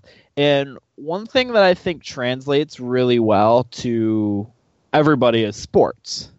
Um, and Pyre is a game based around a sport, uh, but added in as high stakes. Mhm. Um, because everybody's trying to Super high stakes. Well, yeah. Good, good it- point. Yeah. Okay, Corey, Oh, he's No, not being I'm- I'm- sarcastic. he's I'm agreeing on with your you. I'm on your side. coming after me. didn't sound I'm like it. not totally the opposite. I'm with you. No, let's fight over this right now. Get him, Will. Get him. Throw, throw down. Okay, in What are we narratively speaking, down about? I'm with me you. br- don't make me talk about Dead Island. I'm with you 100. Yeah, percent that was an embarrassing time for Corey. I'm supporting you. It was an embarrassing time for Eric because he couldn't come up with a good answer to my question. Oh yeah, Corey could barely get a word out edgewise from all the booze he had drank. I'm still waiting for a good answer of why Corey, Dead you Island. couldn't even put a sentence together, and I couldn't put a thought together. Are you kidding me? That is true. Okay, so in the chat, I'm being told that was legit and real love there. It was. I don't No. know why. No, no, no, no. Bullshit. Okay. I think it was just your tone came off very condescendingly sarcastic. Maybe It's I don't know. literally life and death Well, I think it's because I find stakes. love to be condescending to, towards me. So Oh, gotcha. That's That- very tragic, Will. you need a hug, buddy. anyway, so yeah, narratively speaking, uh, the stakes are very high. Life or death. Do you get out or not? Uh, Yeah. And it's all around a sport. So like this is something that like you can kind of. I feel like you can show people and be like, you know, like this is a sport. People love sports. It's something that people can understand pretty easily because it's not that in depth. Um, I don't know. I just feel like it's a very good game to show people being like, you know, this is a sport around a story um, with people. I don't know. Okay. Uh, my list for my fifth game, I put Fire Emblem Heroes, the mobile game. I feel like you have an easier time convincing someone to try a mobile game that's free Dan- uh, than a lot of other things, and that might draw you into Fire Emblem as a whole. So What? Dan, let me get this straight. You have biggest steamy pile of disappointment is the good Fire Emblem game that came out this year, and then you gave Fire Emblem Heroes the Ambassador game. Di different criteria. I'm different hurt. criteria, different criteria, different games. Uh, so f- at four, I had Rocket League. Uh, for the same reason, we'll we'll put Pyre on his list. The the sporting thing. Um, again, it coming out on the Switch, the portability. Uh, I think that's a good one. Third, I had Mario Kart 8 Deluxe. It's Mario Kart, you know. Uh, two, I had Snipperclips. Snipper Clips is a underrated puzzle game, I think. Uh, but the number one I had was Super Mario Odyssey. Um, just seeing it in my own personal space, I guess. The uh, well, first of all, my kids being immediately drawn to Super Mario Odyssey, but when they were showing uh, our relatives Super Mario Odyssey, people who uh, remember Mario from you know the mid mid to late 1980s, uh, being fascinated with with Super Mario Odyssey was was really something impressive to see. Um, so that's why it was on my was my number one. Snipperclips. Snipper Clips was number two. Yeah, Wait, what was your number one? Mario Odyssey. Oh, yeah, you just Jesus, literally Corey. just said that. I've been drinking Tito's vodka. Cut me some To- slack. To be honest, I missed it too because I was reading the chat. That's okay. Listen, if I'm going to start catching one's hell listening. Because I've been drinking, I will stop drinking for these episodes. You're catching hell because you're not listening, not because that- you're drinking. if that makes you guys happy. You're catching hell because I'm jealous that you're drinking and I'm not. I'm drinking freaking water. I am drinking Rolling Rocks, to be fair, Dan. So I don't might, care. I might I as well be. be dr- I might as well be drinking shitty water. Pond water. Go ahead, Corey. And best ambassador oh boy, game. uh, best ambassador game. My number five was Pyre for the the reasons that have been mentioned. Uh, my number four is Life is Strange Before the Storm. Number three, Old Man's Journey. I just feel like that's a game that would appeal to a wide demographic of people who don't enjoy games because everybody can relate to somebody who's getting old and can reminisce on the past, right? Uh, my number two, Super Mario Odyssey, which which you guys have done a good job of explaining. But my number one is Bury Me, My Love. This is the game I've been talking about this year when inevitably it comes up that I'm a gamer and everybody ju- instantly judges me. I mean, you can you can gauge that by looking at people, right? When it comes up in conversation, like, oh, he's a gamer. Like, what you know, what does he play? Um, but I always bring up "Bury Me, My Love" as a good example of a game I played this year that is meaningful and has an impact. Uh, so for me, that's my number one. Awesome. Okay. Best ambassador game, Super Mario Odyssey. Uh, I don't know that I. Oh, I, I did get everybody. I'm good. We're good. Okay. All right. Next category is best moment. So this award goes to a game that has a moment or moments that make it stand out from the crowd. The winner for the 2017 Thummy for best moment is um this one's a four-way tie. I was I was worried about that one. No, Um, it is not a four-way tie. I was Really? gonna say okay, It is not. shouldn't be. Um, so 'Cause I it, think- it's going to be it's going to Yeah. be Super Mario Odyssey is Yeah. going to be the winner. That's what I was thinking. Okay, so what happened was someone. Okay, so there's confusion on nominating a game or the the moment itself. So Yeah, I, I voted the moments. okay, yeah. See, I I did the games. Um. So yeah, Super Mario Odyssey is the winner. I guess then Life is Strange Before the Storm and Fortnite are second, and then third would be Legend of Zelda: Breath of the Wild, Horizon Zero Dawn. Oh, Breath of no, Breath of the Wild might win this one. No way. Did we just say the moment and then? Why don't we just go through our What- list? let's go through can our list and we'll we'll we'll calculate. Yeah. Yeah. Okay. Um, Got him. Eric, we'll start with you. Yeah, I only have two. So Okay. uh, I had Horizon Zero Dawn at two and Fortnite at number one. Okay. Specifically, the proving in Horizon Zero Dawn and winning a Fortnite battle royale. Gotcha. Good call on the proving. I didn't even think of that. That's a good pick. Eh, well, All right. you're Um, too too busy with Life is Strange over there. Why? Why are you calling me out? I've been nothing but pleasant. You are being pleasant, Corey. uh, where's Except my to Will. list? I just call Will out where it's deserved. Okay. Uh, so my best moments, NieR Automata was five. The intro, the intro sequence kind of gives you a, uh, you know, a rough idea of what the game's going to be about and all the changes of perspectives and the action and all that fun stuff. It's uh, bananas. yes, it is bananas. My fourth moment is Re- in Resident Evil 7, the Jack Baker garage fight, where you are uh, struggling, struggling, struggling. You figure Oh. out that you can get into the car in that little garage and you just back up and hit him with the car as many times as you possibly can. That's an awesome. That Good was pick. awesome. Yeah, good pick. I didn't even think of that. Third, liberation rights. Uh, any of them really, but really the first one when you realize that you're actually legitimately gonna lose a member of your party for good. Uh, if you win the right, you might not even win the right. So there's there's that there too. Uh, my second one is Legend of Zelda: Breath of the Wild, battling Calamity Ganon in Hyrule Field. Awesome, awesome, awesome moment. And then my first one is Super Mario Odyssey: New Donk Festival.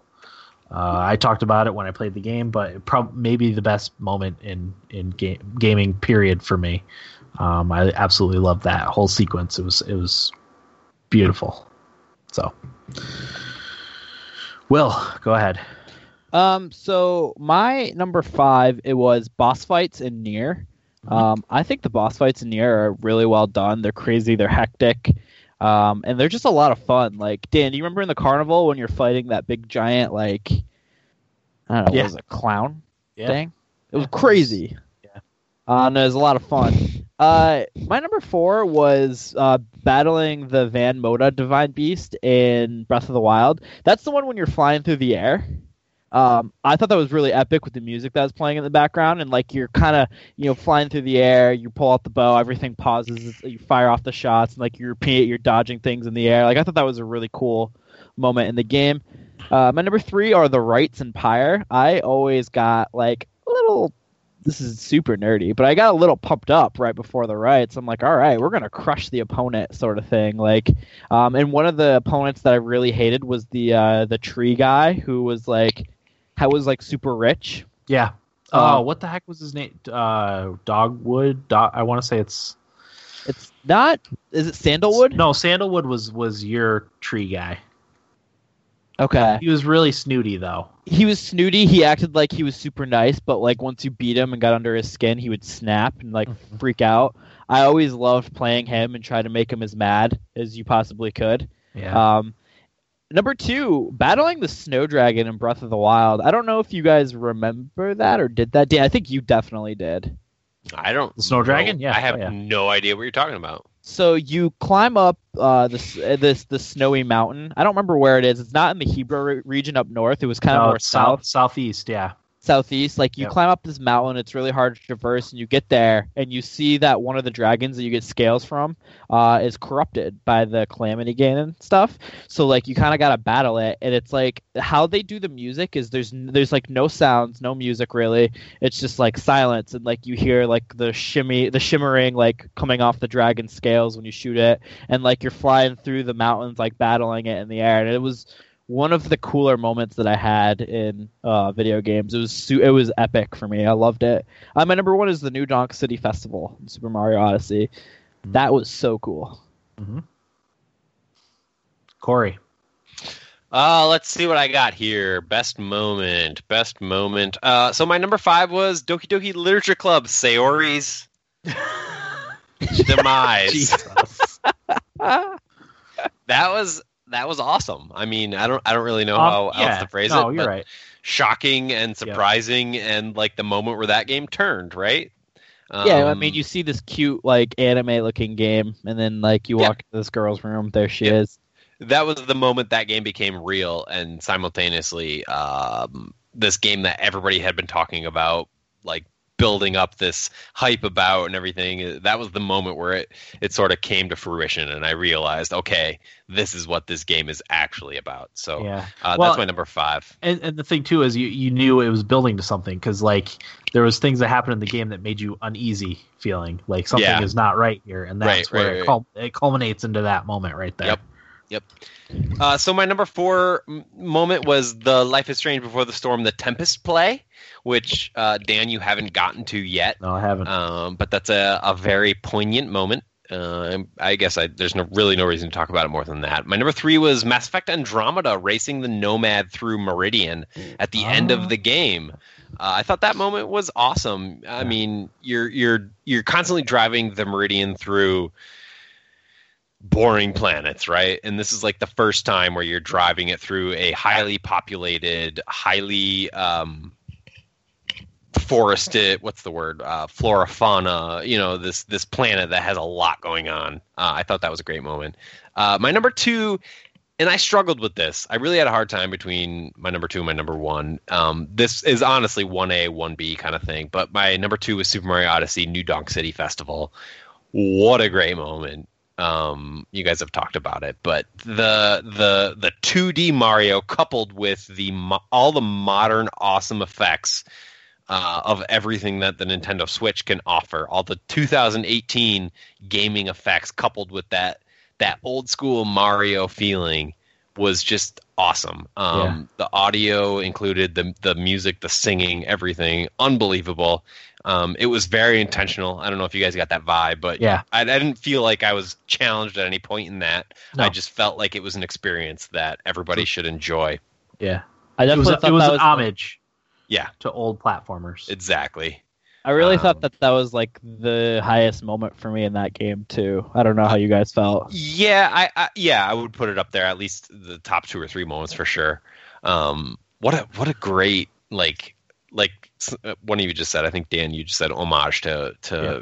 gaming. I, I don't know. It, it was a beautiful moment, and I honestly, when I'm talking about, it, I'm like, why did I not make that my number one? Uh, but my number one moment I thought was awesome was the Life is Strange Before the Storm Dungeons and Dragons adventure with Steph and Mikey. I wish I had put that on my list. That would have been high on my list, probably You- three. You didn't put it in your on your list. No. No, it probably Okay. would have been three. Uh, it's this great moment that happens in the first episode of the game where uh, you get a text message from your friend Steph before you go into class. She's like, "Hey, can you get deliver my D- DVDs?" Um, you walk up to her picnic table. She's playing d- some fictional version of Dungeons and Dragons with her friend Mikey, and she invites you to play. And you can say no or you can say yes. But one of my favorite parts about the whole thing is she's like, "Oh, it'll take like 20 minutes or so." So when I said yes to doing it, I timed it, and it was like almost exactly 20, 20 minutes worth of me doing this. Uh, but it's so cool. Like they set you up with a character, and you choose. It's just like playing D and D with a dungeon master. She's like, "Oh, you can go here, here, and here. Where do you want to go?" And you tell her where you want to go, and what you want to do, and what you want to say. And all, all, all along, it's um, incorporating Chloe's wit, and she's like getting super into it and describing in great detail everything she wants to do uh, to these fictional characters in this Dungeons and Dragons universe that I, I just thought was really awesome. And I talked about it in our episode when we talked about that game, Dan. Um, I would I would honestly sign me up for the sixty dollar version of that game where I can play Dungeons and Dragons as Um, Chloe with these yeah. other people. Chloe, Steph, and Mikey play play Dungeons and Dragons. Absolutely, Yeah. yeah. yeah, I would, I would shell out sixty bucks for that. It was awesome. Yep. So that's my number one. I gotta play that game. Yes, you do. All right. Well, how are we going to calculate this? This is a this is a because some of the moments were on twice. So do we give points like for like a fourth and second place finish? Well, I think we have Yeah. three three picks for the New Donk City Festival, right? Well, th- yes, but uh, probably Breath of the Wild was on there more. I had a couple moments, and even Life is Strange had a couple. couple well, I didn't have different Breath of the Wild. I had uh, Breath of the Wild at two and four, Yeah, I had it at two. so that's six points. You, so that's ten for Breath of the Wild. Did Eric have a Breath of the Wild moment? No. No. Okay, so then New Donk City two. was my number one. That was my number one. So it was it's- my number two. Twelve. Yeah. Okay, so New Donk City That would wins. Wins. Okay. So Super Mario Odyssey, New Donk City Festival, winner of the 2017 Thummy for best moment. That's a good category because it really calls on you to recall the moment and talk about it. Yeah. I like that. No, I I, lit- was glad. I was glad I remembered the the Resident Evil Seven one because that Yeah, game that- was, that was a came good one. out so early. Like Yeah. I forgot most of that game, and I 100% um, forgot about it until you talked about that moment. That yeah, was I just remember being so like scared in that moment. That wasn't my top moment, but I'm glad I thought about that game enough to to remember that because that was awesome. Yep. All right, When you experience a moment, just write it down in your Evernote. I've got to start doing that. I That's keep, what I- I forget. That's what I did this year. Yeah. Okay. Um, next category, Corey, you got the winners. Yep, I'm good on that one. Okay. Uh, best game that respects our time. Mm, This award goes to a game that has a moment. No. Game that best. This award goes to a game whose length is just right and doesn't set the player on endless fetch quests or grinding for EXP. The 2017 Thummy for best game that respects our time is a tie between Pyre and Super Mario Odyssey. What is Super Mario Odyssey coming in hot in our awards? It really Just coming in is. hot. Interesting. Okay. Um, game that respects our time. Corey, we will start with you. Yeah, sure. Uh, let me. So four and five, I had not applicable. Uh, my number three was Fortnite, a game that you can easily hop into and spend 20 minutes in and do one match and then peace out, um, or you know, do that six times over and spend several hours doing it. But um, my number two is Pyre, a game that did not take too long to beat. Uh, but it, likewise, once you get through some of the the initial story elements, you can do in match chunks. Uh, very easy to get through. And my number one was "Bury Me, My Love." Again, um, it's super nice to just interact with that game in the same way you interact with text messages with your friends. You can get a notification, you can respond to it immediately, or you can wait three days, four days, five days. You can wait a week before you respond to it, and the game advances. So, um, as far as games that respect our time, that that has to be my number one. Okay, Eric, what do you got? Um, I only have three as well. Mhm. My third one may be uh, kind of silly sounding for a game that respects your time, but. I thought um, Legend of Zelda, even though it can be a long game, it doesn't have to be a long game Yeah. necessarily, and it I Good like point. they did a good job of making it easy to jump in and out of, and that's partially because the Switch is so great. It's on my Um, list too, Eric. Um, Yeah, because it's a game that you can make as long or almost as short as you want. Because you can literally go to the boss right after you get off the Great Plateau if you Right. want. So it's on my Um, list too. So that was number three. Number two, I had Super Mario Odyssey. Um, again, it's not it's not an in-depth game. It's pretty pretty basic stuff um, that you can jump in and out of.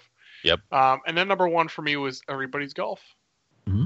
Again, same kind of thing. Very easy to play. Very simple, relaxing. That's what I look for in a game that respects my time. All right, William. Uh, at number two, I have Pyre. Same reasons Corey talked about. And at number one, I had Super Mario Odyssey. I have Mario Odyssey over Pyre because the game definitely isn't that long. And I remember a moment where, like, when I started the game, I'm like, I really want to get to the snow uh, world that they have because I have the, the fascination with snow in video games for whatever reason. Mhm. Um, and didn't take me very long to get there. It took me three, four hours to actually get to that point, which isn't that long. Um, so just like whenever I wanted to get to another world, I could pretty much just leave the world that I was on, go on to the next one. Um, you, I wasn't forced to have to stay too long anywhere that I didn't want to, which I think is nice. If I wanted to stay longer and collect more moons there, I very easily could. If I didn't and wanted to progress through the story or just see something else, really, I easily could, and I wasn't really held back at all. Um, Yeah. Other than like the 20, 30 minutes that you had to spend on each each place. That's a good pick. I hadn't thought of it in that respect, Will, but I, I think you make you bring up some good points there for Mario Odyssey again. Yeah. Um, I, I kind of had the same same thought for some of my picks. It it wasn't necessarily a game that was short or just right, but a game that I, if I wanted to, I could sink a lot of time in. And I think that's also a game that respects your time. You know. Uh, Yep. So at five, I had Legend of Zelda: Breath of the Wild for for what me and Eric talked about. Uh, it's a game that can be short if you want it to, or you can spend 200 hours playing it if you want to, however you so choose. Uh, four, I had Golf Story which I think it was it was the ideal length for that type of game. It was took me about 20 hours to do most of the side stuff. It's just perfect length. Uh, Ste- SteamWorld Dig, I had at number th- SteamWorld Dig two. I had at number three. Again, that's another game that's 12 hours. It's just about the perfect length. I wouldn't want any more. I think too short. It would have felt uh, uh, handicapped or not handicapped. Uh, I want to say kneecapped, but that's not what I'm going for. Um, you know, cut short. I'm trying to help you but I can't. I can't. I don't know where I was going with that. Uh, It's been a long day. Yeah. Uh, second, I had Super Mario Odyssey because again, uh, that's another game where you could burn through it in eight hours if you wanted to, or you could spend seventy hours and collect all nine hundred ninety nine moons. Um, like Will said, if you didn't like a, an area, you could just blaze through it. It doesn't take you super long, twenty minutes, half an hour, to get all the moons and beat the bosses that you need to to advance. Uh, and then my winner was Pyre. Uh, Pyre was a game that again I feel like was the perfect length. Uh, yeah, I mean I would have wanted more, but I, I you know I, I feel like the pacing in that game is perfect too. So Pyre was my winner. So we had a tie uh, between Pyre and Super Mario Odyssey For number one, for number one. Yep. ooh, that's a tough pick. That is a tough pick. Yeah, that is. What does Eric think? Well, Super, Super Mario that I only Odyssey, played one of them. and you had it on your list. Yeah. Did you, what, Corey, did you put Super Mario Odyssey? Did I play it? Did you put it on your list? No. Oh, Okay. so it was me, me, Eric, and Will that had it on our list. But I We- also I also put it in my uh, best on the go experience because it is respecting of my time. So maybe I should have. I can spin my dreidel to make the decision if you guys want. No. I mean, I would be willing, like, uh, I would probably be willing to put Super Mario Odyssey above Pyre. In all honesty, um, yeah, I'm fine if if Super Mario Odyssey is the winner. Well, so so like, what's the definition of the category? Best game that respects our time. Yes, Can we can we can we nuance that down a little bit to to make one Well- better than the other? I don't know. It, look at it this way. I think with Super Mario Odyssey being a game that you can play on the go, uh, you can stop that pretty easily at any point. Whereas with Pyre, I feel like while the game length is short, there's never really a great time to just stop playing. You know Yeah. what I mean? Yeah, that's a good point. you ca- you can't just hit the power button and, and put it in sleep mode while you do something else. You know, Fair enough. Yeah. So that's the only reason why I would say Odyssey over Pyre, even though I would rather see Pyre win. Yeah, I'm good with Super Mario Odyssey. Is everybody on board with that? yeah. Yeah. Yet another winner for Super Mario Odyssey. It's ridiculous. Okay. Best game that respects our time. 2017 Thummy. Super Mario Odyssey. All right. Two more awards. The Old Wow. Standby. Uh, new award this year, as was the last one, right? Game that best respected our time. That was a new award, wasn't it? I think so. Yeah. Okay.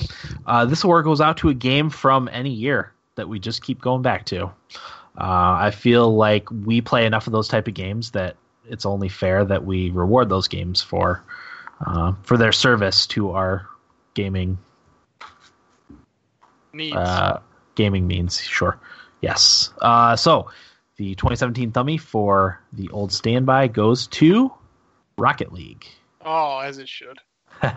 Uh, Eric, I'll let you go first. Absolutely.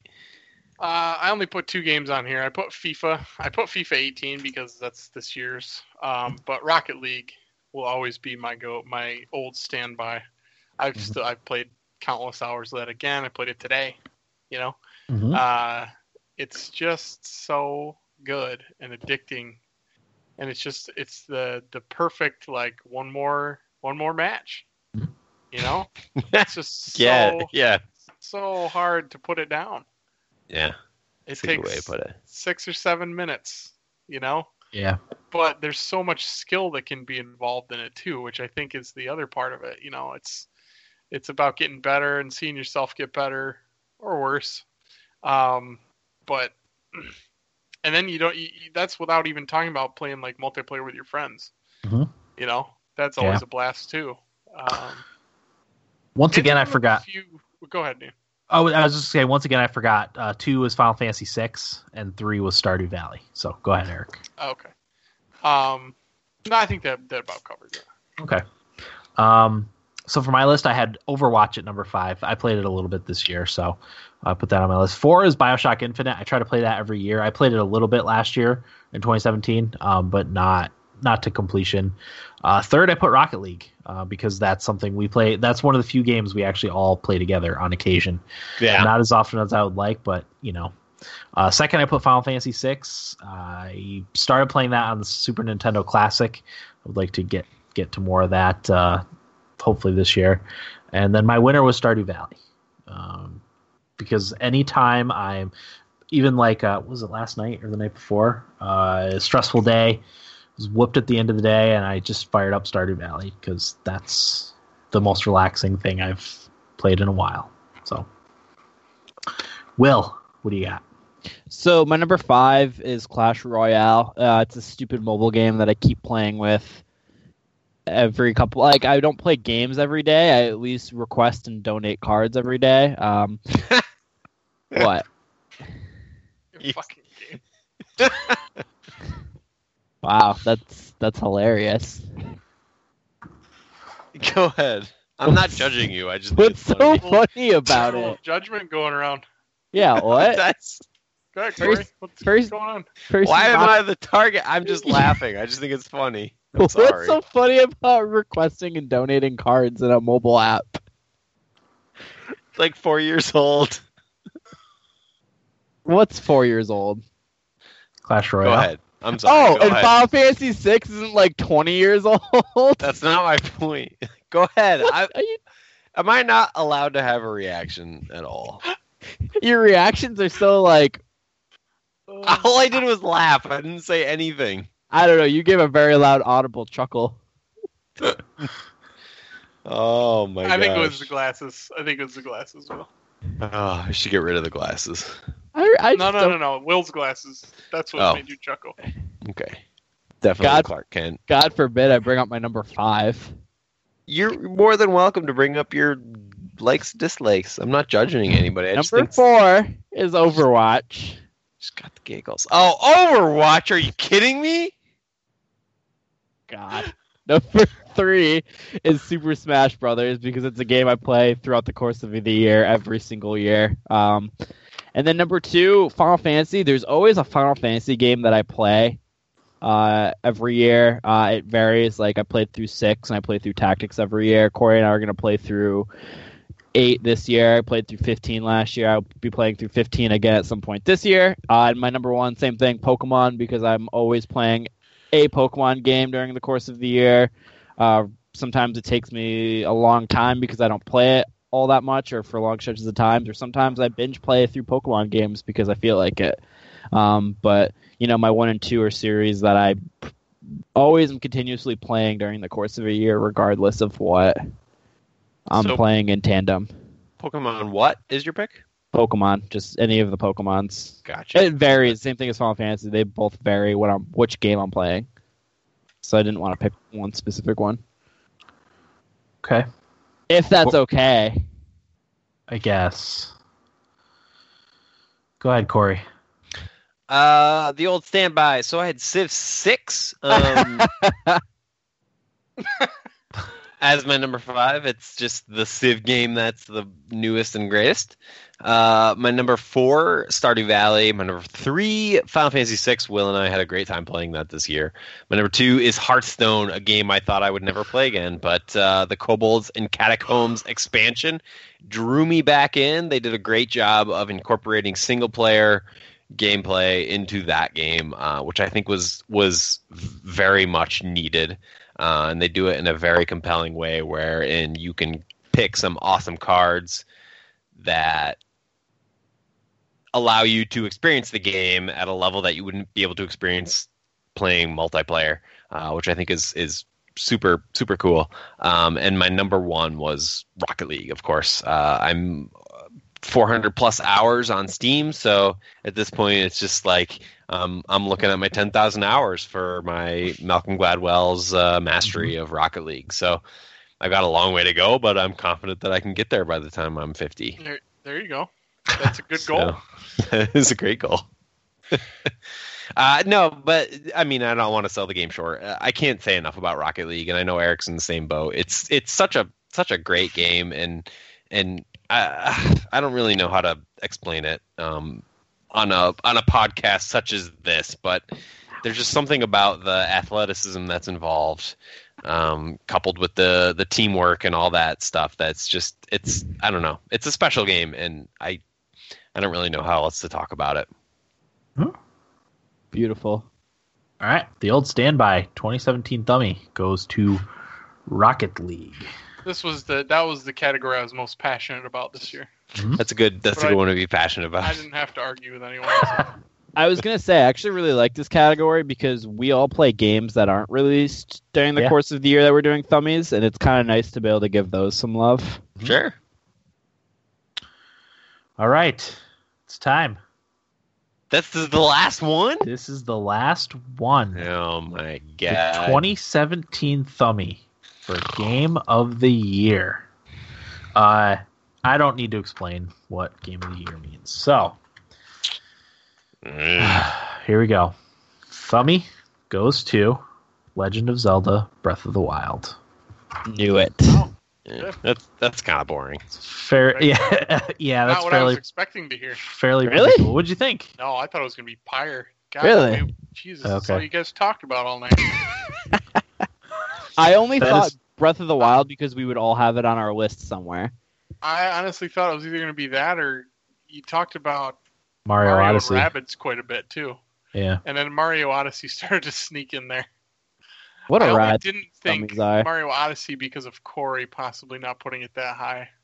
mm-hmm mm-hmm I really, Uh, thought, I really thought it was going to be Pyre though. Pyre was number so did two. i eric so did i eric i thought it was gonna be Pyre Pyre was number two. Super Mario Odyssey was Fuck, number three. Okay, so Eric, your personal game of the year, and then we will What talk about what you what you had at number had- one. What what was your winner for game of the year, and then we'll talk about the rest of your list. My winner was Horizon Zero Dawn. Huh? Um, I just felt like that game did so much really well, and uh, you know, again, the story, the character, the the world that it was set in, the robot dinosaurs were really cool. I, I just thought it was an Yeah. awesome game. I really didn't have any complaints with it. Maybe a little too much sneaking around. Uh, that can get a little repetitive and boring, but just the the environment that it's set in and the different ways you can attack uh, or you know build a combat plan and the different weapons available to you really enjoyed using the bow quite a bit too um, I, I just thought it was a it was the best game that I played this year yep yep Corey, your personal game of the year. my personal game of the year was pyre Pyre. um, nice. I, I've said it over and over again, uh, and I'll say it again here. I, I I feel I don't feel very strongly about any of the games this year, honestly. Me either. I know it's it's kind of shitty to say. Um, it it's kind of a, a coming of age year for me. I don't I don't know. Like I, I've I've had, I've struggled to to find a game to really latch onto, which is why I made Pyre my game of the year because it was one of the f- very few games that I could not stop playing until I beat it. Uh, once I started, I'm like, this is amazing. I need, I just this is I just want to binge this until I can't until it's done. And then when I beat it, I'm like, I want more of this. I need more Pyre. Um, but it, it also happens to check all the boxes for me of games that I like, which is the fantasy setting, um, the strategy, the RPG elements, like all those kind of things, really factored into it uh, for me this year. But um, I said it. I said it before. I'll say it again. This is, was a weak year for me in games, and I don't know if it's me or just the games. I think a lot of people would say that the games were great this year, so maybe it's it's Yeah, it's me. you. Yeah, Corey, Yeah, it would if I, definitely if be I you. may piggyback, yeah. I Go think ahead. I found myself in a similar situation. It's definitely you and I. It's not Yeah. the games. The games were Okay. great this year. Yeah, Um, but I also had a hard time finding any games that I really wanted to, to latch onto either, and I didn't find one honestly that I Right. latched onto and, and kept playing. How many games I beat? Like three. yeah, Yeah. You know, I just I didn't have the time this year. I just honestly gaming for me has more turned into a social event than anything else. right. Yeah, Like I don't I don't go out. I don't hang out with people outside of work often. Um but I get my social interaction with, you know, a, a handful of people on a fairly regular well, I did on a fairly regular basis until Right. my son came. We'll see how it goes from here. But um so for me, gaming turned more into like a social thing Uh-huh. Yeah. as opposed to, you know, wanting to play all the new games that came out. Right. And I sort of feel like like gone are the days of me binging on six hours of something on a Friday night. You know, I, I just I don't know if I can ever go back to that. Um, Yeah, me either. It it's kind of shitty, but I don't know. And and then we talked about it in our uh, 2018 gaming resolutions episode. Um, I'd like to kind of figure out a way to get back into into that, but I don't. I just don't know if it's possible. I really don't know, and it kind of makes me a little bit nervous. But I'm also sort of excited for the future because games like uh, "Bury Me My Love," which uh, was my number one for game that respects our time and uh, best on the go experience. Like games like that kind of get me excited because I can experience games I I would have never experienced otherwise. But there are these awesome games, like all the games I picked for my game of the year, um, that I just don't know if I'll be able to consume in the same way that I've been able to consume in the past, Uh-huh. and it makes me nervous. I don't know. Yeah, no, I'm God, Corey. It's like you're in my head, but um, it's also a lot harder to. And I know a lot of these games go on sale and stuff like that, but it's it's much harder to drop money on something when Yeah. when you know you're only going to play a few hours. You know what I mean? Right, As right. opposed to a game like Call of Duty. Like I feel like I've turned into a bro gamer. All I play is like Call of Duty and Fortnite and fucking FIFA here and there. Um, but that's just what I like to play. Yeah, and you know what? So, uh, game that did not make my top five, uh, and I think Dan and, and Will, you guys still have to go. But a game that did not make, make my top five was Divinity: Original Sin Two. Um, I loved that first game, and the second game is just as good in my opinion. But I'm just like at a time in my life where I don't have 60 hours to dedicate to Divinity: Original Sin Two, and it's depressing because I loved that game. Um, but it's just I don't know. It's just one of those things where it's like, what are you going to do? I don't know. Okay. Uh, I'll go next. So my personal game of the year was Legend of Zelda: Breath of the Wild. Probably not much of a surprise. For a little while, I thought it might be Super Mario Odyssey, but when I went back and played the DLC for Legend of Zelda: Breath of the Wild, I was like, "This is the clear winner for me." Uh, I've never played a game that's given me so much freedom than Legend of Zelda: Breath of the Wild, uh, and and cre- you know creative ways of killing your enemies, creative ways of solving puzzles.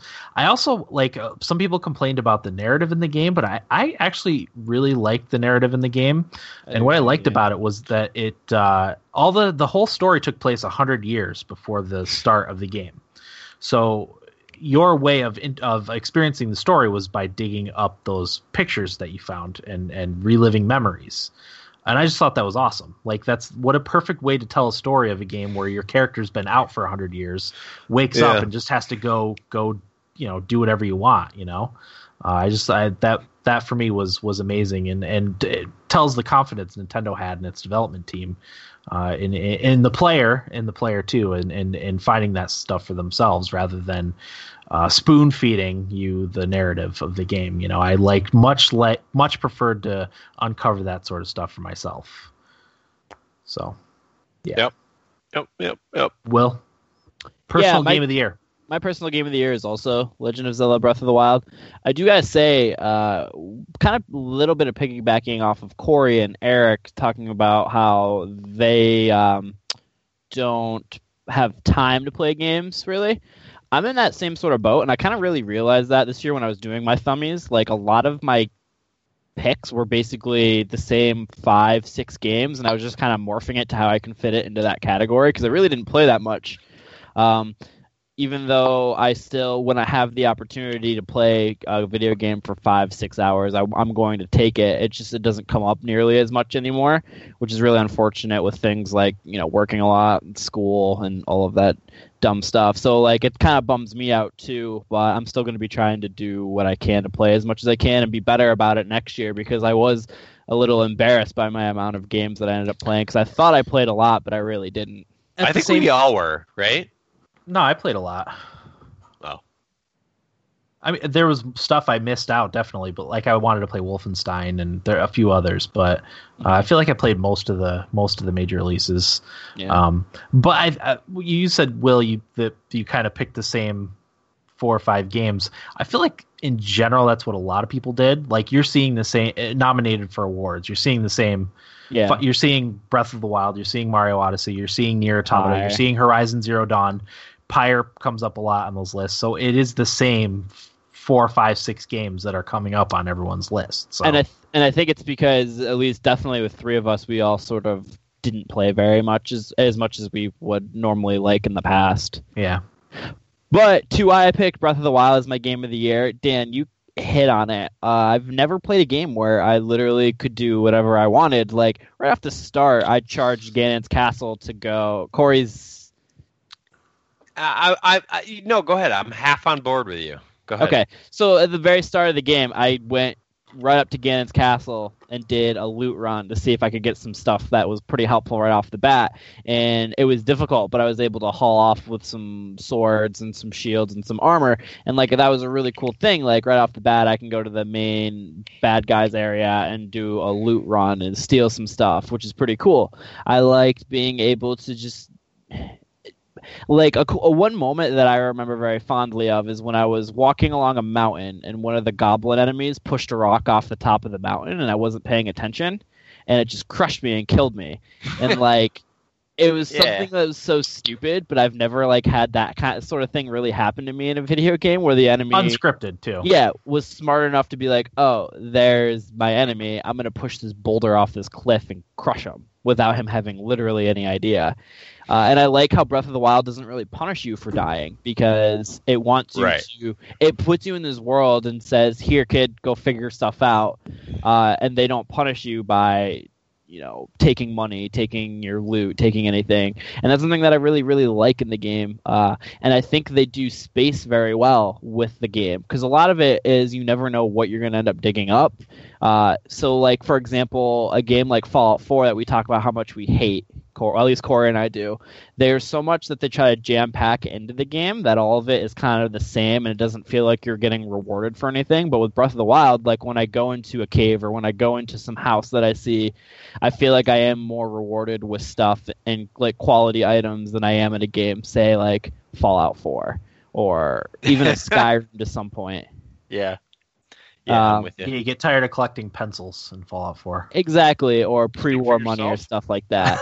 like I can, I can go through this cave and like I might not find anything, but that's all right. And some other times I will find an electric sword that'll do a lot of damage and be helpful um, to solve certain puzzles and whatnot. And I think the uh, thing that they nailed uh, really well too was the um, trying to think of what they're called, the shrines, the shrines. Like that's something we haven't even brought up yet in our like when we talk about Breath of the Wild. Nobody has brought up how cool some of the shrines were. Yeah. Agreed. Yeah. Let's hear let's hear the rest of your enough. list, Will. I'm just now reading the chat. But uh, number five, I have Call of Duty World War II. At number four, I have Mario Rabbit, Rabbids Kingdom Battle. Number three, Super Mario Odyssey. Number two, Pyre. Uh-huh. Okay. Eric, what do you got? Uh, number five was Cuphead. Number four Super Mario Odyssey. Number three was Call of Duty WW2. Number two was Legend of Zelda. And again, uh, number one, Horizon Zero Dawn. Okay. Um, I had Pyre at number five, Mario and Rabbids Kingdom Battle at four, NieR Automata at three, Mario Odyssey at two, and Breath of the Wild at one. Corey, what do you got? So I had game of the year uh, number five, Mario and Rabbids Kingdom Battle. I'm curious, um, Will, you had that on your list, right? Correct, yeah. Are you the only other person? I had it on my list. Oh, you, you did. four. You did. Yep. So four. I'm just curious, um, for you guys, like, why was that not further up on your lists? Because Mario Odyssey and Pyre came out. yeah, for Okay. me it was uh, NieR was above it, and Mario Odyssey and Breath of the Wild were all above it. Okay, I'm just curious. Um, my number four was Horizon Zero Dawn. My number three was Legend of Zelda: Breath of the Wild. My number two, sneaking in there at the end of the year, like it Very likes to do. Oh, Life is Strange. Life is strange before the storm. Something about it. I'm a sucker. I'm a sucker, Eric. I can't I help know. it. I know. And then, and then my number one was Pyre. Uh, again, a game I could not put down. I cannot wait for the next Pyre game. Uh, that universe is fantastic. Um, I, I I don't know. Like Should I play that? You really should. Would I, I- like it? I tried to tell you that you should play it like a few weeks ago. I don't know if you you caught that message. I think it was in our not catch that WhatsApp. Message. Um, but yeah, I think you should. It's it's more interesting than anything. Uh, I've really enjoyed it. It hit all the the nodes for me, but I think um, for just like your general gamer, it's more interesting than anything. So I think it's inexpensive enough where you can jump right in and you know what is it like ten bucks? Who which of us mine. owns it? Yeah, so one it. of us owns it. Oh, Dan geez. owns it. Yeah, right, Dan. There's what are the chances that our accounts are still connected? I think They're I not. figured out why they get disconnected. I think I figured out why you they get disconnected. It's when when people are on different patches. So as I think as long as you keep your account updated, they I should mean- it should line up. I think I keep it updated. I don't see why it wouldn't be. Yeah, mine might not be. That might be why it's Come on, disconnected. Dan. Well, anyway, Eric, I don't know if you're planning on doing four in February, but that would be a good No. four in February game. One in yeah, February. No, no four in One February. in February. Maybe one. Yeah, maybe One in February. one or half of one. That might be a good one. The Um, point five in February.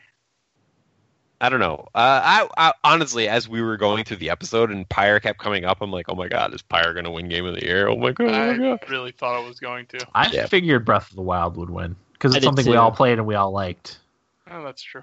So that that That's, alone that was the obvious one. I was just hoping for the the dark horse of. I uh, just thought it was Pyre obvious might be high enough on the three of your lists that it was going to win. yeah. Corey, you better believe I went back and forth for like an hour between Pyre and Breath of the Wild about which one. Really? Yeah, I really did. Yeah. I don't know. Great games, both of them. I think it's time, Corey, to reveal our actual game of the year, Dragon Ball Z. Dragon Ball Z Universe, Xenoverse Two. Yeah. I'm almost really took me by Android storm. Saga. I have like two more episodes to go, and I'm done. so good. I'm cruising. I watch it at work all day, every day. I love when I get a random make- text about Dragon Ball from you. yeah, we should make a we should make a new category called like extracurricular thing of the year. Oh man, this thing Really? took a month You're and just a half. making a category so that Dragon Ball Z wins something No. in our video game I mean, awards. I, I guess it- go for it. I, It would yeah, I guess it could be changing diapers for me or cooking. Changing diaper. all I Changing do. diaper. Man. Uh, Changing maybe- diapers might be the winner here. Yeah, maybe yeah, I probably like- would. like last year. Last year, Damn Drops might have won. you know, I don't know. Yeah, Yeah. Just throwing that out there. Cor- Corey, I do want to tell you real quick that I finished all 40 English episodes of Dragon Ball Super. You're, I'm a proud. I'm a proud older brother. So whenever you want my Amazon account, Oh, Pirates- let me get at it first. get you there. Wait on twenty dollars. What? They'll go on sale. It's not like I'm dying to play it. I think he's absolutely right. Yeah, you're probably right. Yeah, that's a game that'll be four dollars next year. Yeah, totally. You know Steam another Summer one. Sale. Not to not to keep this going, but another one I'm I'm excited about, and I should have bought it on the Steam Winter Sale. Um, Fire Pro Wrestling. Oh yeah, I heard it's really good. yeah. That's I- on my wish list. Yeah, me too. And I should have bought it. Damn it! It's coming to PS4 as well. So let me um before we close off the episode, uh, there was very little arguing this episode. Yeah. Um, do you think? uh, Do you think? Do you guys think that's because there is um less conviction behind the games that we chose, or is there just less interest in arguing about the games that we chose? Um, Less interest For- in arguing. I'm less for- interested in arguing. for me, yeah, I'm I'm far less interested in arguing. I've gotten more to a point in my life where I'm like, okay, that's fine. That person has a different opinion than I do. Whatever, I don't care. Yeah, Um, and I have just a less of an interest in games in general, so Yeah. I'm even less inclined to argue about it. Right. Yeah, I, and I'm kind of in the same boat. Like for me, I, I said at the top of the episode, I don't, I don't, I'm, I don't feel very strongly about any of my picks, to be honest. Like I said, Um, Rocket League was the only one I cared about. Yeah, that's the only one. That's a better one. But no, yeah, I'm in the same boat. Absolutely in the same boat. I don't know. It's just I don't. I didn't feel strongly enough to argue about anything, uh, which is also kind of sad. And I hope to, but sad. you know, next year get back in the frame of mind where I'm like, well, Well, fuck you for not liking that one. Here's the thing. The world is like that, and I don't want to be like that. Yeah, yeah. Good point. the thing is for me too is like I love gaming as a social exercise. Like right. that's how gaming is for me now and I, I love it that way. Like that's how Uh-huh. I get my social interaction with people. Right. And that's just I love it. Yeah. When I play Fortnite or Call of Duty or FIFA, like I fucking love playing those games. Yeah. But that's because it's social and it's intense multiplayer action. Yeah. Yeah. You know what I mean? Yeah. And I, I, play games. Get bored with other stuff. I, I play games for the exact opposite reason. Right. I play them to shut down and tune out. So Eric, you you just said something that clicked with me. Um, my game of the year picks were solely based on what I got bored with and what I didn't. So the games I didn't get bored with, the games I couldn't put down, are the games that made the top of my list. Like Pyre, I could not stop playing Pyre. I did not get bored of Pyre. That's why it was my number one. Life is Strange Before the Storm, I could not stop playing. Legend of Zelda Breath of the Wild, same kind of thing. I mean, Horizon, Mario Rabbids Kingdom Battle, it was all the games I could not stop playing. Uh, but all the games I immediately got disinterested with that I forced myself to keep playing for the sake of whatever. Yeah. Do not show up on these lists. Yeah, I think it's it's similar to my issue with like movies. I don't watch a lot of movies um, or a lot of new TV. I tend to go back to things I know I like because I just get so friggin' bored. Yeah. I don't. And you don't- I, I- I don't. you don't wanna wanna waste the your time. in- Yeah, I don't want to put the time in to like get to know new characters and shit like that if I'm not really going to enjoy it. When I I Yeah. can just watch The Office for the 700th time, Yeah. or I've And, watching, and know you're going to be entertained. yeah, I've been binging uh, Friends, which I really like, and and then I watch Chopped to break up the uh, sitcoms. Perfect. Yeah. I, I don't need It's a anything great else, yeah, exactly. you know. Oh. Yeah, and that's that was kind of the idea behind my um uh 2018 resolutions. I'm like I'm not going to I'm not going to I'm going to stop being disinterested with games and I'm going to kind of try to get back into that without a strategy to do so. So we'll see how it works out. Best But of You you. just Yeah. try to be try to be selective about what you're going to play. yeah, I think honestly I think I need a Switch because like the convenience of of the Definitely Switch is super helpful in that respect. So I don't know. We'll see what happens. I can't Yeah, believe um, you sold your Switch, Corey. I Well- still think you're nuts for that, by the way. Yeah, I do. I, don't. I don't think I'm nuts yet, honestly, because I played Zelda and then I played later, but I played Mario Odyssey. Those are like the two must plays. Uh, after that, I don't. Is there another must play? There's No. a few.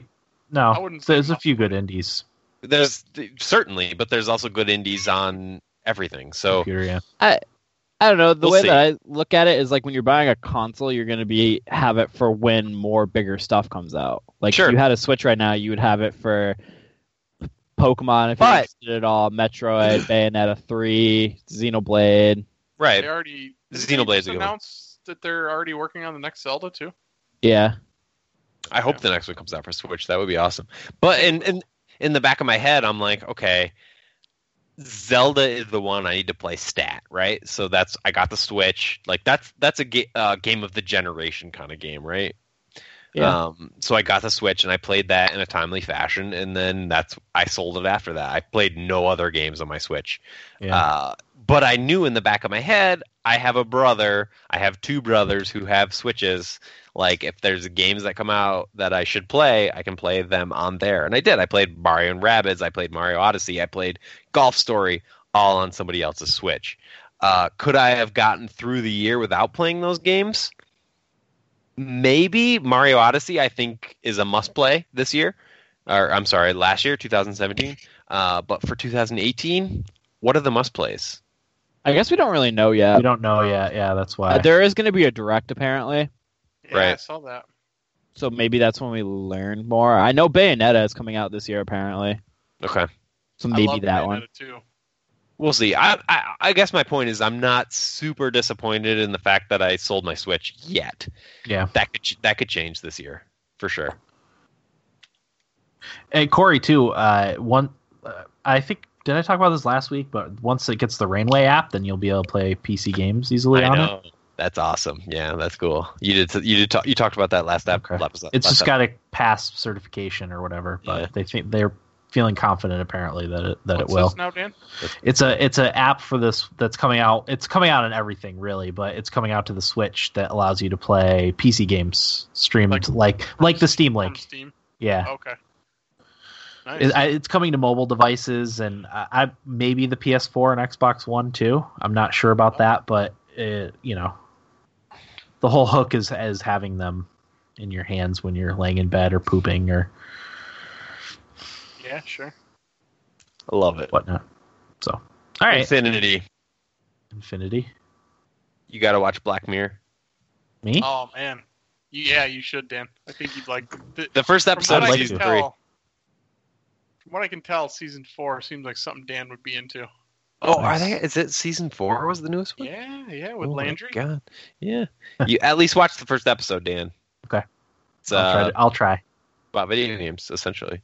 Oh, nice. All right. Uh, so next week, 2018 games preview. Yeah. At least so far, Games Yeah. review. we'll div- divide up the titles and, and see what we got coming. I call So. God of War. God of War. It's yours. All right, that'll do it for the 2017 Dummies episode of the Thumbstick Athletes podcast. I'm your host, Dan. Merrick. Will. Corey. Thanks for listening and get out of my basement. One, two, three, four.